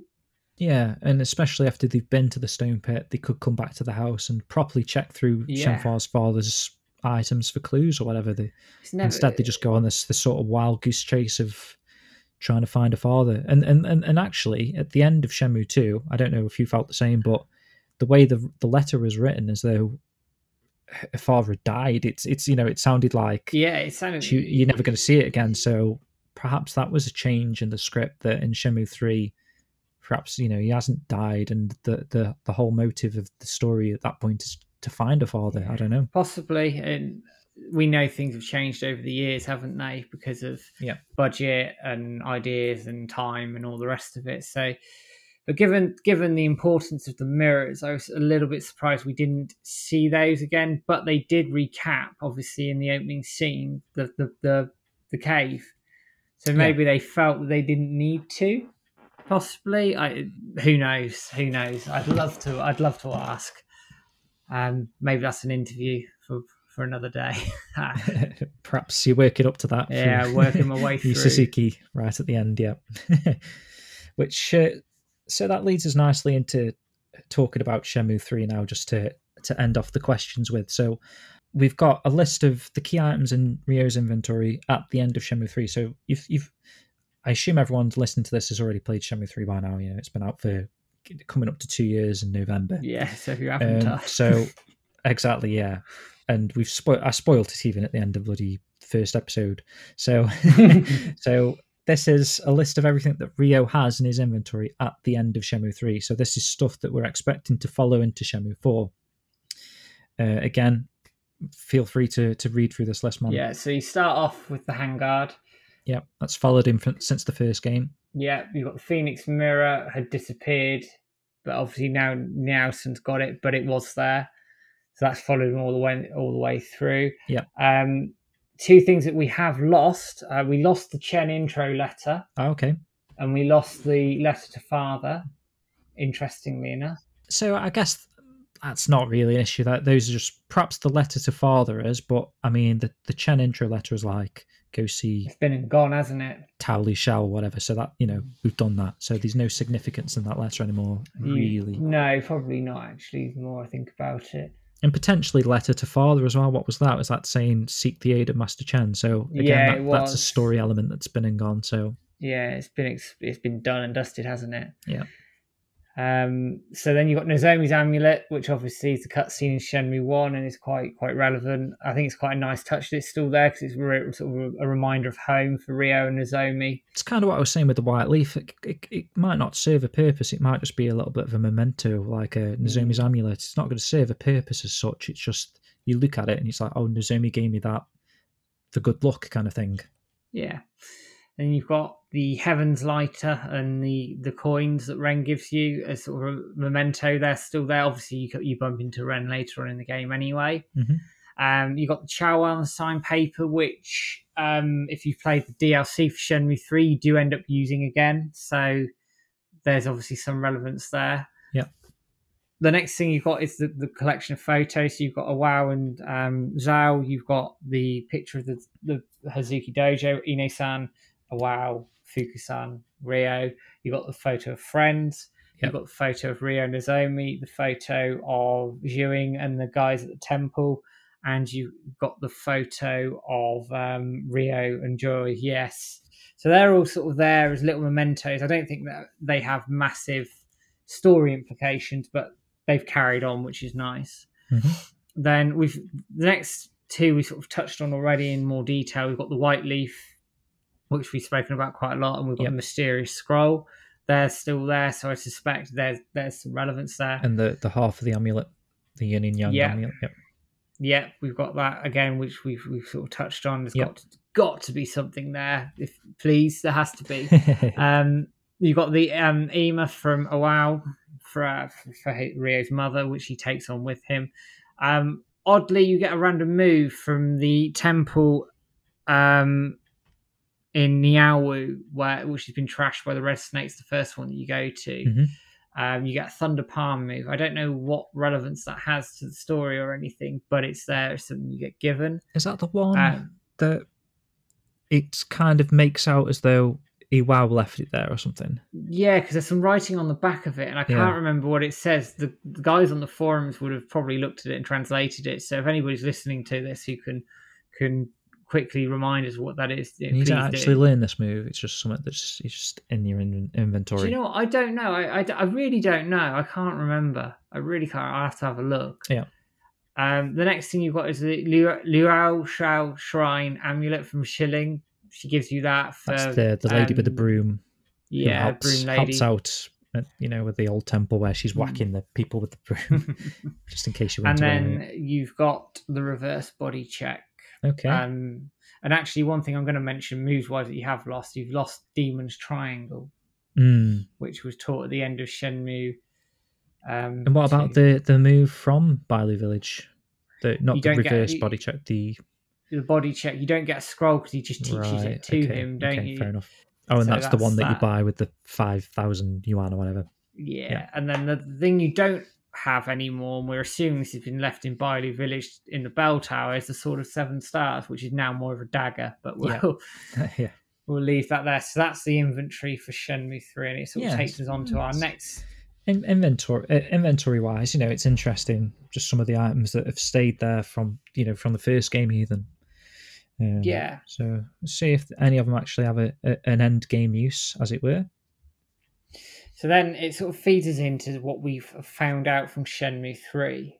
Yeah. So these are the story points that we know from Shenmue Three. Yeah, That still need an answer, kind of thing. yeah. okay. So, so you've got the Verdant Bridge, which was constructed in Bailu Village in 1910 from the Imperial Envoy's arrival. Yep. Uh, who they requested the best stone mason, mason of the village, Mr. Yuan, who we think is probably his gra- um, Shenhua's adopted grandfather, essentially. And they create the two Phantom Stone, um, Phantom Riverstone mirrors. And at the end, of, state at the end of the game, that something so terrible happened because of the mirrors my family created when you're on the boat with Mr. Yuan after raiding the castle. Mhm. So it feeds into then there's got to be some significance to the mirrors. Yeah. And that family and that lineage.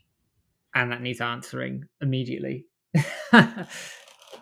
um, the next Cool. bit we've got is the uh, Cliff Temple is depicted on the scroll that Ryo Shenhua find in the Bell Tower, and we know that's where they're going at the end of Shenmue 3. They're off there on the way to the Cliff Temple, and it is intimated that's where the treasure is by Aldier, and it's also intimated by Mr. Yuan that Lan Di's on his way there. Quite how he knows he's on his way there, um, I have no idea. Yeah, that's not really spoken about, is it? It's um see, for all we know as a player, Lan Di could have died in the fire. Niao Sun sets that fire of the old castle, and the last thing we see of Lan Di is him staring at the open window where Ren's thrown the mirror or the fake mirror. Yeah. Uh, so we don't actually know what, what how Lan Di if he survives or not, but apparently Mr. Yuan does. I mean, Lan Di will survive. I think it's just Yeah. the way the way of the story, isn't it? But I, yeah, there's not a lot of context to it, and I hope I'd hope like we've discussed this before, actually, at the start of Shenmue Four, if they just filled in some of those gaps, Mm. I think it'd do everybody the world of good, pushing that story forward. Yeah. Um, but we, we've discussed that, and we can move on from it. But if anybody's listening, please do it. Yeah, definitely. Yeah. Next is we we talk about Lan Di, and we've talked about a bit a bit about this earlier on. Is that he was taken into the Chiyou Men as a child? So there's questions around whether he's been manipulated. What did he see in terms of his Mhm. father's death? What does he know about his father's death? What does he know about the mirrors? All of those questions are there and, and, and to be answered as well. Um, probably one of the main plot points here actually is that now Niao Sun has the Phoenix Mirror. Yeah. And she's wrestling for power in the Chiyou Men by basically trying to murder Lan Di and burning down the castle with him in it. Now, does she know that Lan Di has the dragon mirror? I mean, you'd think not. Otherwise, she'd have took it while she had the chance. You know, You- Land- Lan you- quite vulnerable in the fire there, uh, and you know, if the work were, oh, were previously working together, you know, she could have manipulated him, got the mirror off him. I, I'm not sure. You know, now now she's got the Phoenix mirror.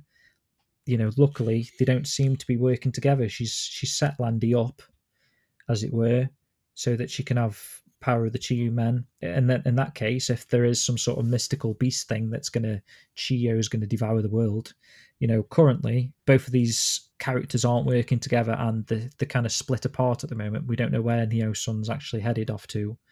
And if, you know, we're led to believe that Lan Di's heading to the Cliff Temple, you know, is Niao Sun heading there too? We, we, we're not 100% at the moment.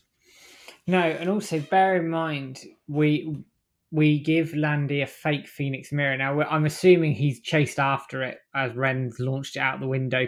Possibly, unless he realised there and then it's a fake. I, I, he just looks a bit gobsmacked, doesn't? He's, he's staring out the window and Ryo and Ren just escape and Lan Di's kind of on the, the wise, really. No, and then the, So- the next question that sort of comes out of this is Lan Di has the um, dragon mirror. Is he even aware of a Yeah. Phoenix mirror until that point?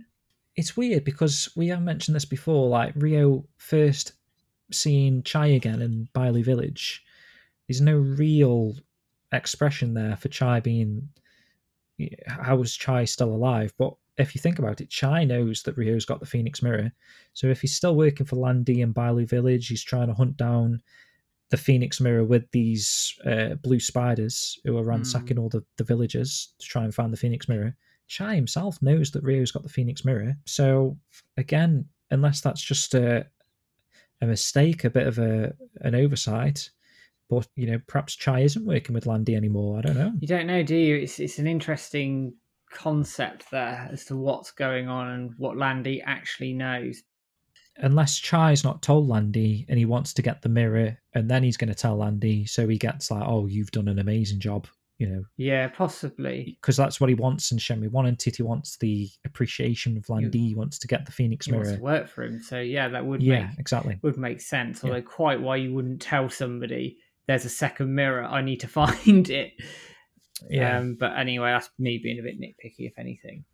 Um, Mhm. so then the next sort of point we've got in our notes here is that we've sort of touched on this about whether Lan Di may have witnessed his father's death and how it happened, and why he'd have that that much hatred to seek revenge on a Noel, or like we say, has he been manipulated?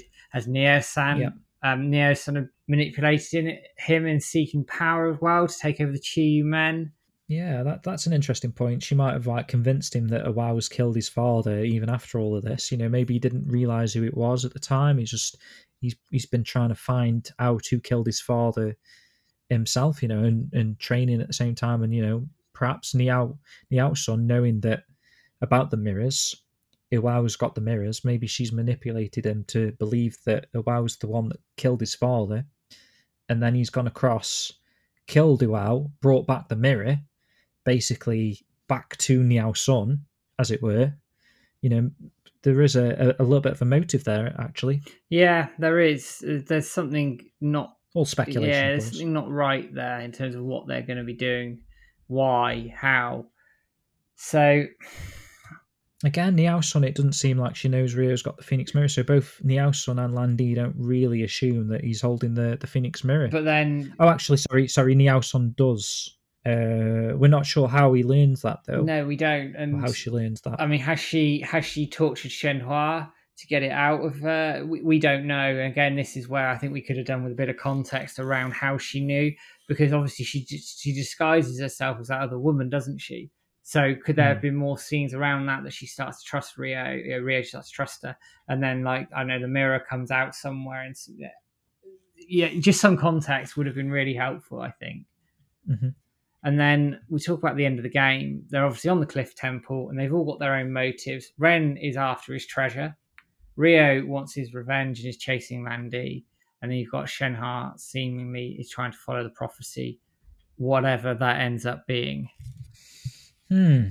so that brings us to the conclusion, really, of Shenmue 3 and everything that we know up to that point, really. So it's where they're going to take the game going forward now. If we literally just continue straight from that, that wall, head into the Cliff Temple, with you know none the wiser, or perhaps they, like we've mentioned before, they can bring it back and just fill in a few gaps for the the player just uh, just to catch up with all these little story elements and stuff that you know a lot of people probably aren't completely aware of. I would say, but hopefully we brought light to a lot of these points.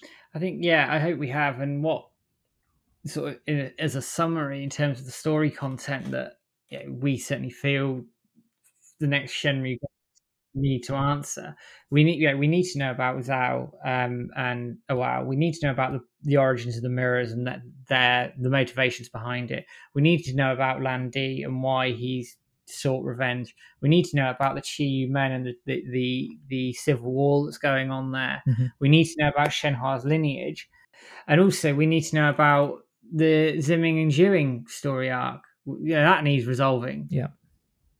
So those those are the things I think are really really important in Shenmue four and possibly five, depending on on what happens. Yeah. Um, but we we we need to start getting those answers. I think to drive drive the story forward now.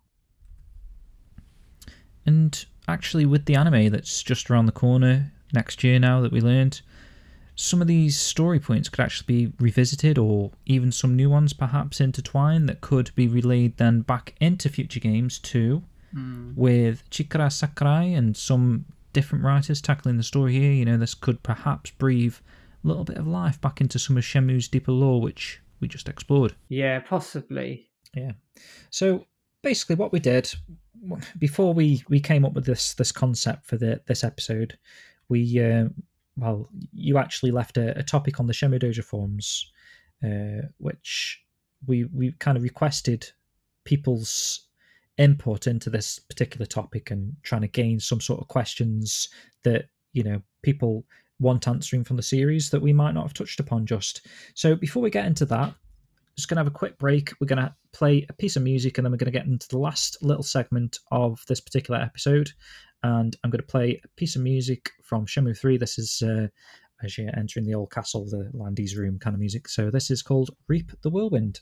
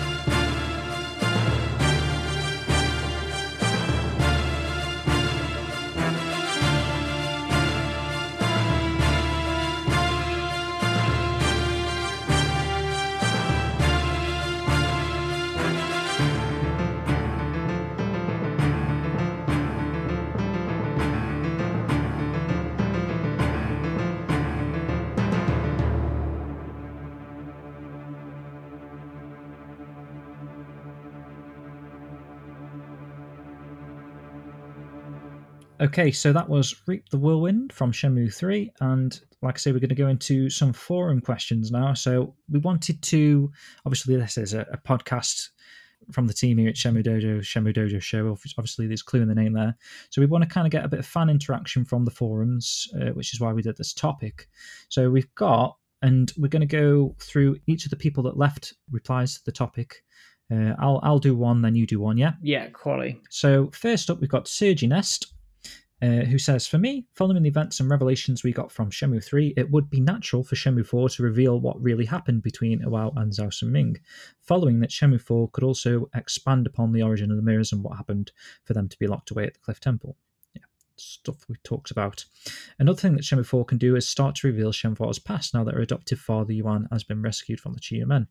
I would also think it would be nice for Ryo to meet in Shenmue 4 the master that wrote the poem in the mysterious scroll that Ryo found in the Hazuki Dojo. Yeah, so these like people that share the same sort of sentiments as us, kind of thing. Yeah, very much so. And I think that's that's echo throughout a lot of these posts actually. So the next one is from um, Revan, and his is slightly different actually because he's saying his aren't is anywhere as important as the core mysteries like Shenhua's lineage, the mirror's treasure, Ziming, Zhao's death, which would actually, yeah, he's saying would take precedence in being addressed for the story to be reaching a satisfying conclusion. Completely agree. Mm-hmm. Um, but he does wonder if his will be explored at the end. Um, and he said the series keeps banging us over the head with the fact that Ryo has no time for women point taken and proven. um, if romance yeah. were not important to a story like Shenmue, then they wouldn't even bring it up nearly as often as they do. Games like Ghost of Tsushima don't really have time for a romance plot aside from maybe one or two subtle hints and just focus on the main samurai plot without constantly bringing up Jin's lack of a partner. Yet it feels as if everywhere in Shenmue, Ryo's ventures in the game, there's a woman or a man who ends up falling for him, and, and the game shows Ryo reacting awkwardly each time. Who's the man? I'm trying to think. Yeah, it's but, not Yuan, is it? Is oh dear, oh dear. um, even in Shenmue 3, the Bailu locals keep asking when Ryo and Shenhua's wedding will be, or Niao Prize about whether Shenhua is Ryo's girlfriend. He becomes embarrassed, mm. rinse and repeat. Then you have Yu Suzuki describing Shenmue 3's early draft as incorporating the theme of romance, which he presumes got cut. And the Project Berkeley CD contains a music poem that outlines Shenmue's story, which drops little hints of these towards the end. Mm, and it is a valid I point. About that. I was going to check that CD and just see if there was some. I think he means that the the music that plays to the the trailer, the Project Berkeley trailer. Mm. So it is a, it's an interesting point around romance and Ryo's ability to talk to women because he, he I mean he is just focused on vengeance yeah. So that's going to cloud his judgment. And I do wonder if Shenhua will soften his character, and that's where this theme could well be explored. Mm. The way it's going, it seems like the romance is going to be between Ryo and Shenhua, doesn't it? A little bit. Does they both sort of share the same sort of connection, and uh, obviously we got that cutscene at the end of Shenmue Two where, if well, if you go the right path, Shenhua almost kisses him, doesn't, he, doesn't she? Like, um, yeah, just because of the thoughtfulness of him picking flowers for his father like a medicine for Shenhua's mm. father kind of thing. So I, th- I, think they could touch upon a bit of a, a, a, romance element going on there. Yeah, they could. They certainly could. Okay, next up we've got Daniel Man eight six one who says that the white leaf is one lingering question I've always wondered about. I thought that would have come up in Bailu, but I was wrong on that one. But yet it's still in the inventory, so it clearly means something, and it's something we haven't gotten to yet. I think that Shenmue Four is going to is is totally going to delve more into the structure of the Chiyou Men.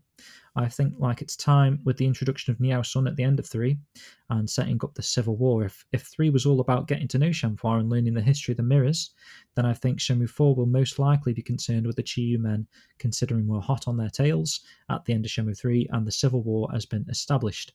So I could see Ziming finally appearing in Shenmue 4. So the real question is, will Xiuying show up too? I also kind of want further answers as to what exactly Shenhua did to the thugs in that interrogation scene. Obviously, there's something up with Shenhua, and there's still uh, more to be told about her and the prophecy. So now that we know her, it's time to delve into the prophecy. I have to wonder will that one moment of Shenhua collecting explosive enemy from the Project Berkeley teaser finally play out in Shenmue 4? Yeah.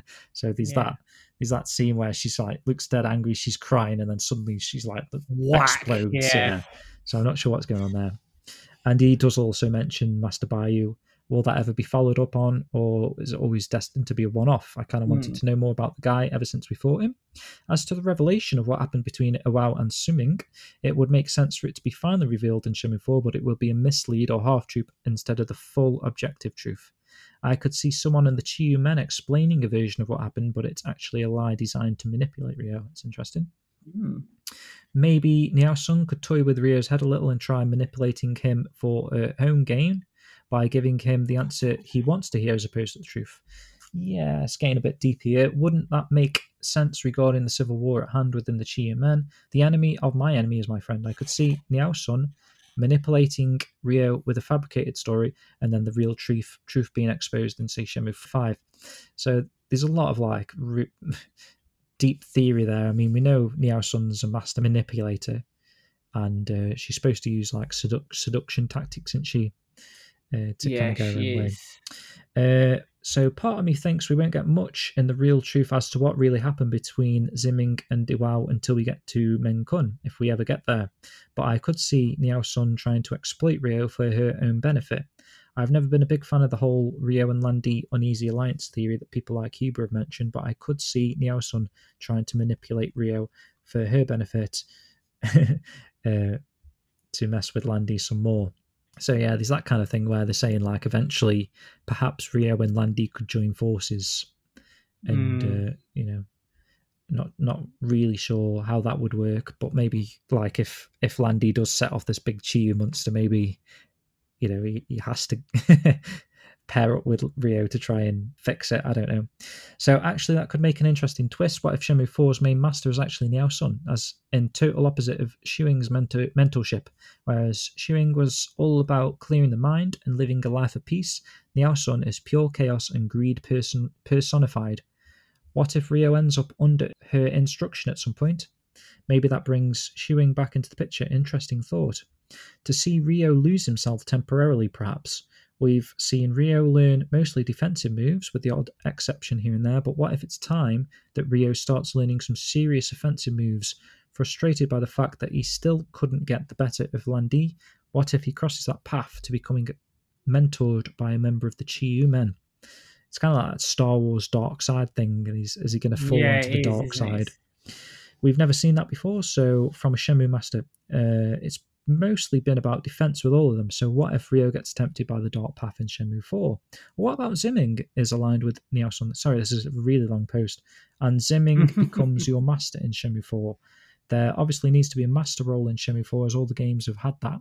What if Ziming or Niao Sun are your future masters for 4 and they recruit Ryo to fight Lan Di for their own benefits? I just like the idea of my enemy's enemy as my friend, and I feel like it's a plausible route they could go. And it would be a fascinating way to introduce Ziming, to see someone who has lost his way and perhaps eventually in redemption through Ryo in some measure, but not without first leading Ryo down a dark path. The real question is what role will Ziming play in all of this? Who does Ziming have allegiance to in the Civil War? And how will the relationship between Ryo and Xiuying play out with Ziming? I'm really interested to see Ziming show up in 4. He's a wild card at the moment, and his story is one I'm anxious to dig into more considering the cycle of revenge that permits Yeah. this entire story. Permeates this entire story.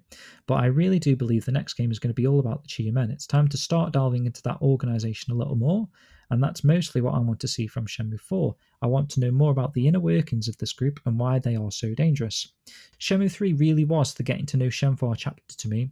Yes, there are things about Shenhua still left to be discovered, but for the most part, Shenmue 3 was about building a bond with Shenhua. Shenmue 4, I think, will be all about the Chiyou men in a big, bad way. I really want to know more about the inner workings of the Chiyou men, and I think well, 4 will start delving into that now we're hot on their trails. It's very well thought Ooh. out post, to be Long fair. one. Long one, but very well thought out. Very typical of um, his Yeah, posting style, yeah. actually. Really good points he makes as well. No, really good stuff, and, and you know we appreciate all the points that come through. Um, Orient um, mentioned uh, when Gui Guizhang will catch up with Ryo. Hmm, Um, that's true. We didn't mention that, did we?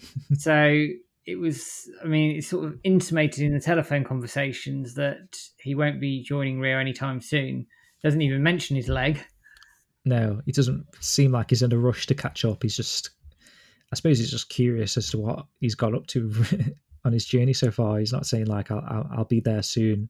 what Orient is saying is that he he would like his return because it'd be a huge reveal and it would work best if it happened when we least expected it. Yeah, I agree with that. Actually, I mean, all the way since Shenmue One, even I can remember when I was playing Shenmue Two for the first time, I was just waiting for Guizhang to show up. You know, he, he said when my leg heals, I'll catch up, and that didn't seem at the time like it would take that long. Um, so as I was playing through Shenmue 2, I would always expect Guizhang to show up, and I was a little bit disappointed when he didn't. Mm. Then obviously we played through Shenmue 3, and he still hasn't showed up. So, you know, is is that it for Guizhang, or could we possibly see him again? Possibly, we shall see. Mm. So next up is Hiki, who's left another big one.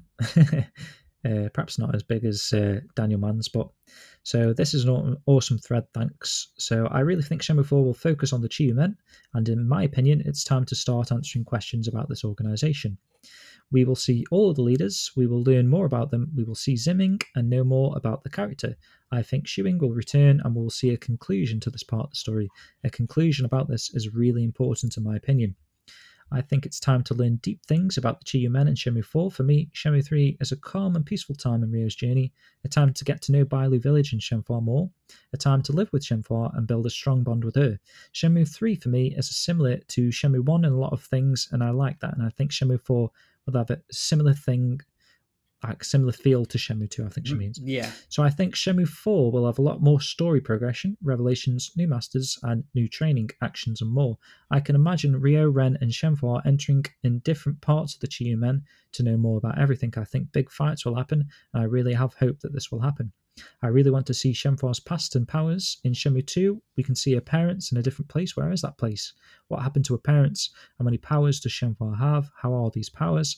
I really think it'd be interesting to start answering these questions. Shenhua is one of my favourite characters. She's really important uh, to the story. She's really mysterious, and it's time to learn even more about her. So, what is the truth behind Iwao and Sunming Zhao? This really needs to be shown, in my opinion. It would be nice to see uh, Ryo going to Menkun, where everything happened. Maybe he will learn the truth there. About the photos, Shansung wrote this in one of the threads. I really agree. Uh, photos? I think he's talking about the chapter tiles. Oh, the chapter tiles. Okay. I think Shenmue 4 will be the Chiyou Men story arc. Shenmue 4 has the potential to be a wonderful, intense, and emotional game, and I think Shenmue 5 will happen a lot of things, and Ryo will finish the Chiyou Men. He will save the world. He will forget about revenge. He will finally understand his father's words and Xiuying's words, and I think Shenmue will have a beautiful and emotional ending. If this happens, it would be really nice, in my opinion and everything I wrote and what other people wrote is what I think has to be answered. I really hope that we will see these things. If I remember other thing, I will edit my post. So yeah, I mean, a very passionate post there from Hiki. Yeah, and it, it's broadly pretty much everything we sort of talked about, isn't it? Yeah. Really, really spe- speaking. Um, next one is Sliver of Sand, who, who was involved in our April Fool's joke. Um, Yeah. says such a cool thread. This is a hard question to answer since I'd like to see all the points mentioned by others here in four, but I also don't have any really real sort of clear expectations for it. I think the main thing I want to see in the next game is some character development, especially from Ryo. So far, he's only had revenge at the forefront of everything he does. In Shenmue 3, they did show that he cares about Shenhua. That is not enough to show that um, he cares more about his friends than getting revenge on Lan Di. Good point. Um, in Shenmue 3, one of my favourite aspects of this was about the relationship between Ryo and Shenhua, but it lacked that dynamic with all the other characters. It was strange when Ren, since they had such a fun dynamic in Shenmue um, 2, that they didn't have that here. Although there were some good moments in 3 between them, it felt a little flat. Okay, yeah, I can sort of understand that a little bit because they had quite a fun brother dynamic want, Mhm. wanting to kill each other, or certainly Ryo wanting to kill Ren, but Ren just winds him up, sort of dynamic.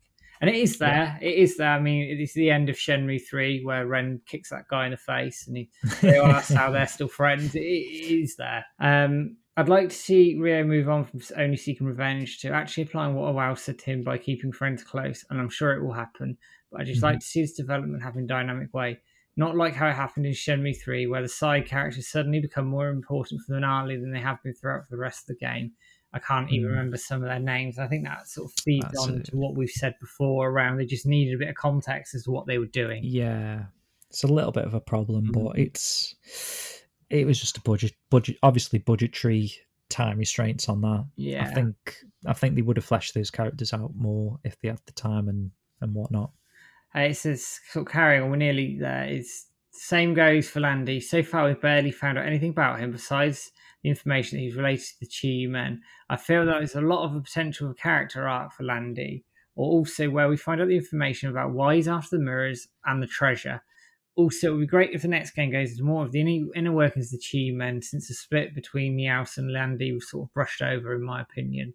Um, In Hmm. short, I'd love more development for the characters to explore some story elements that have not been explained so far. I mean, that point around the sort of the Civil War, um, without the context of Shenmue 4, it's hard to say where they've brushed over it. If they go into that in real detail in Shenmue 4, then I think we get our answer.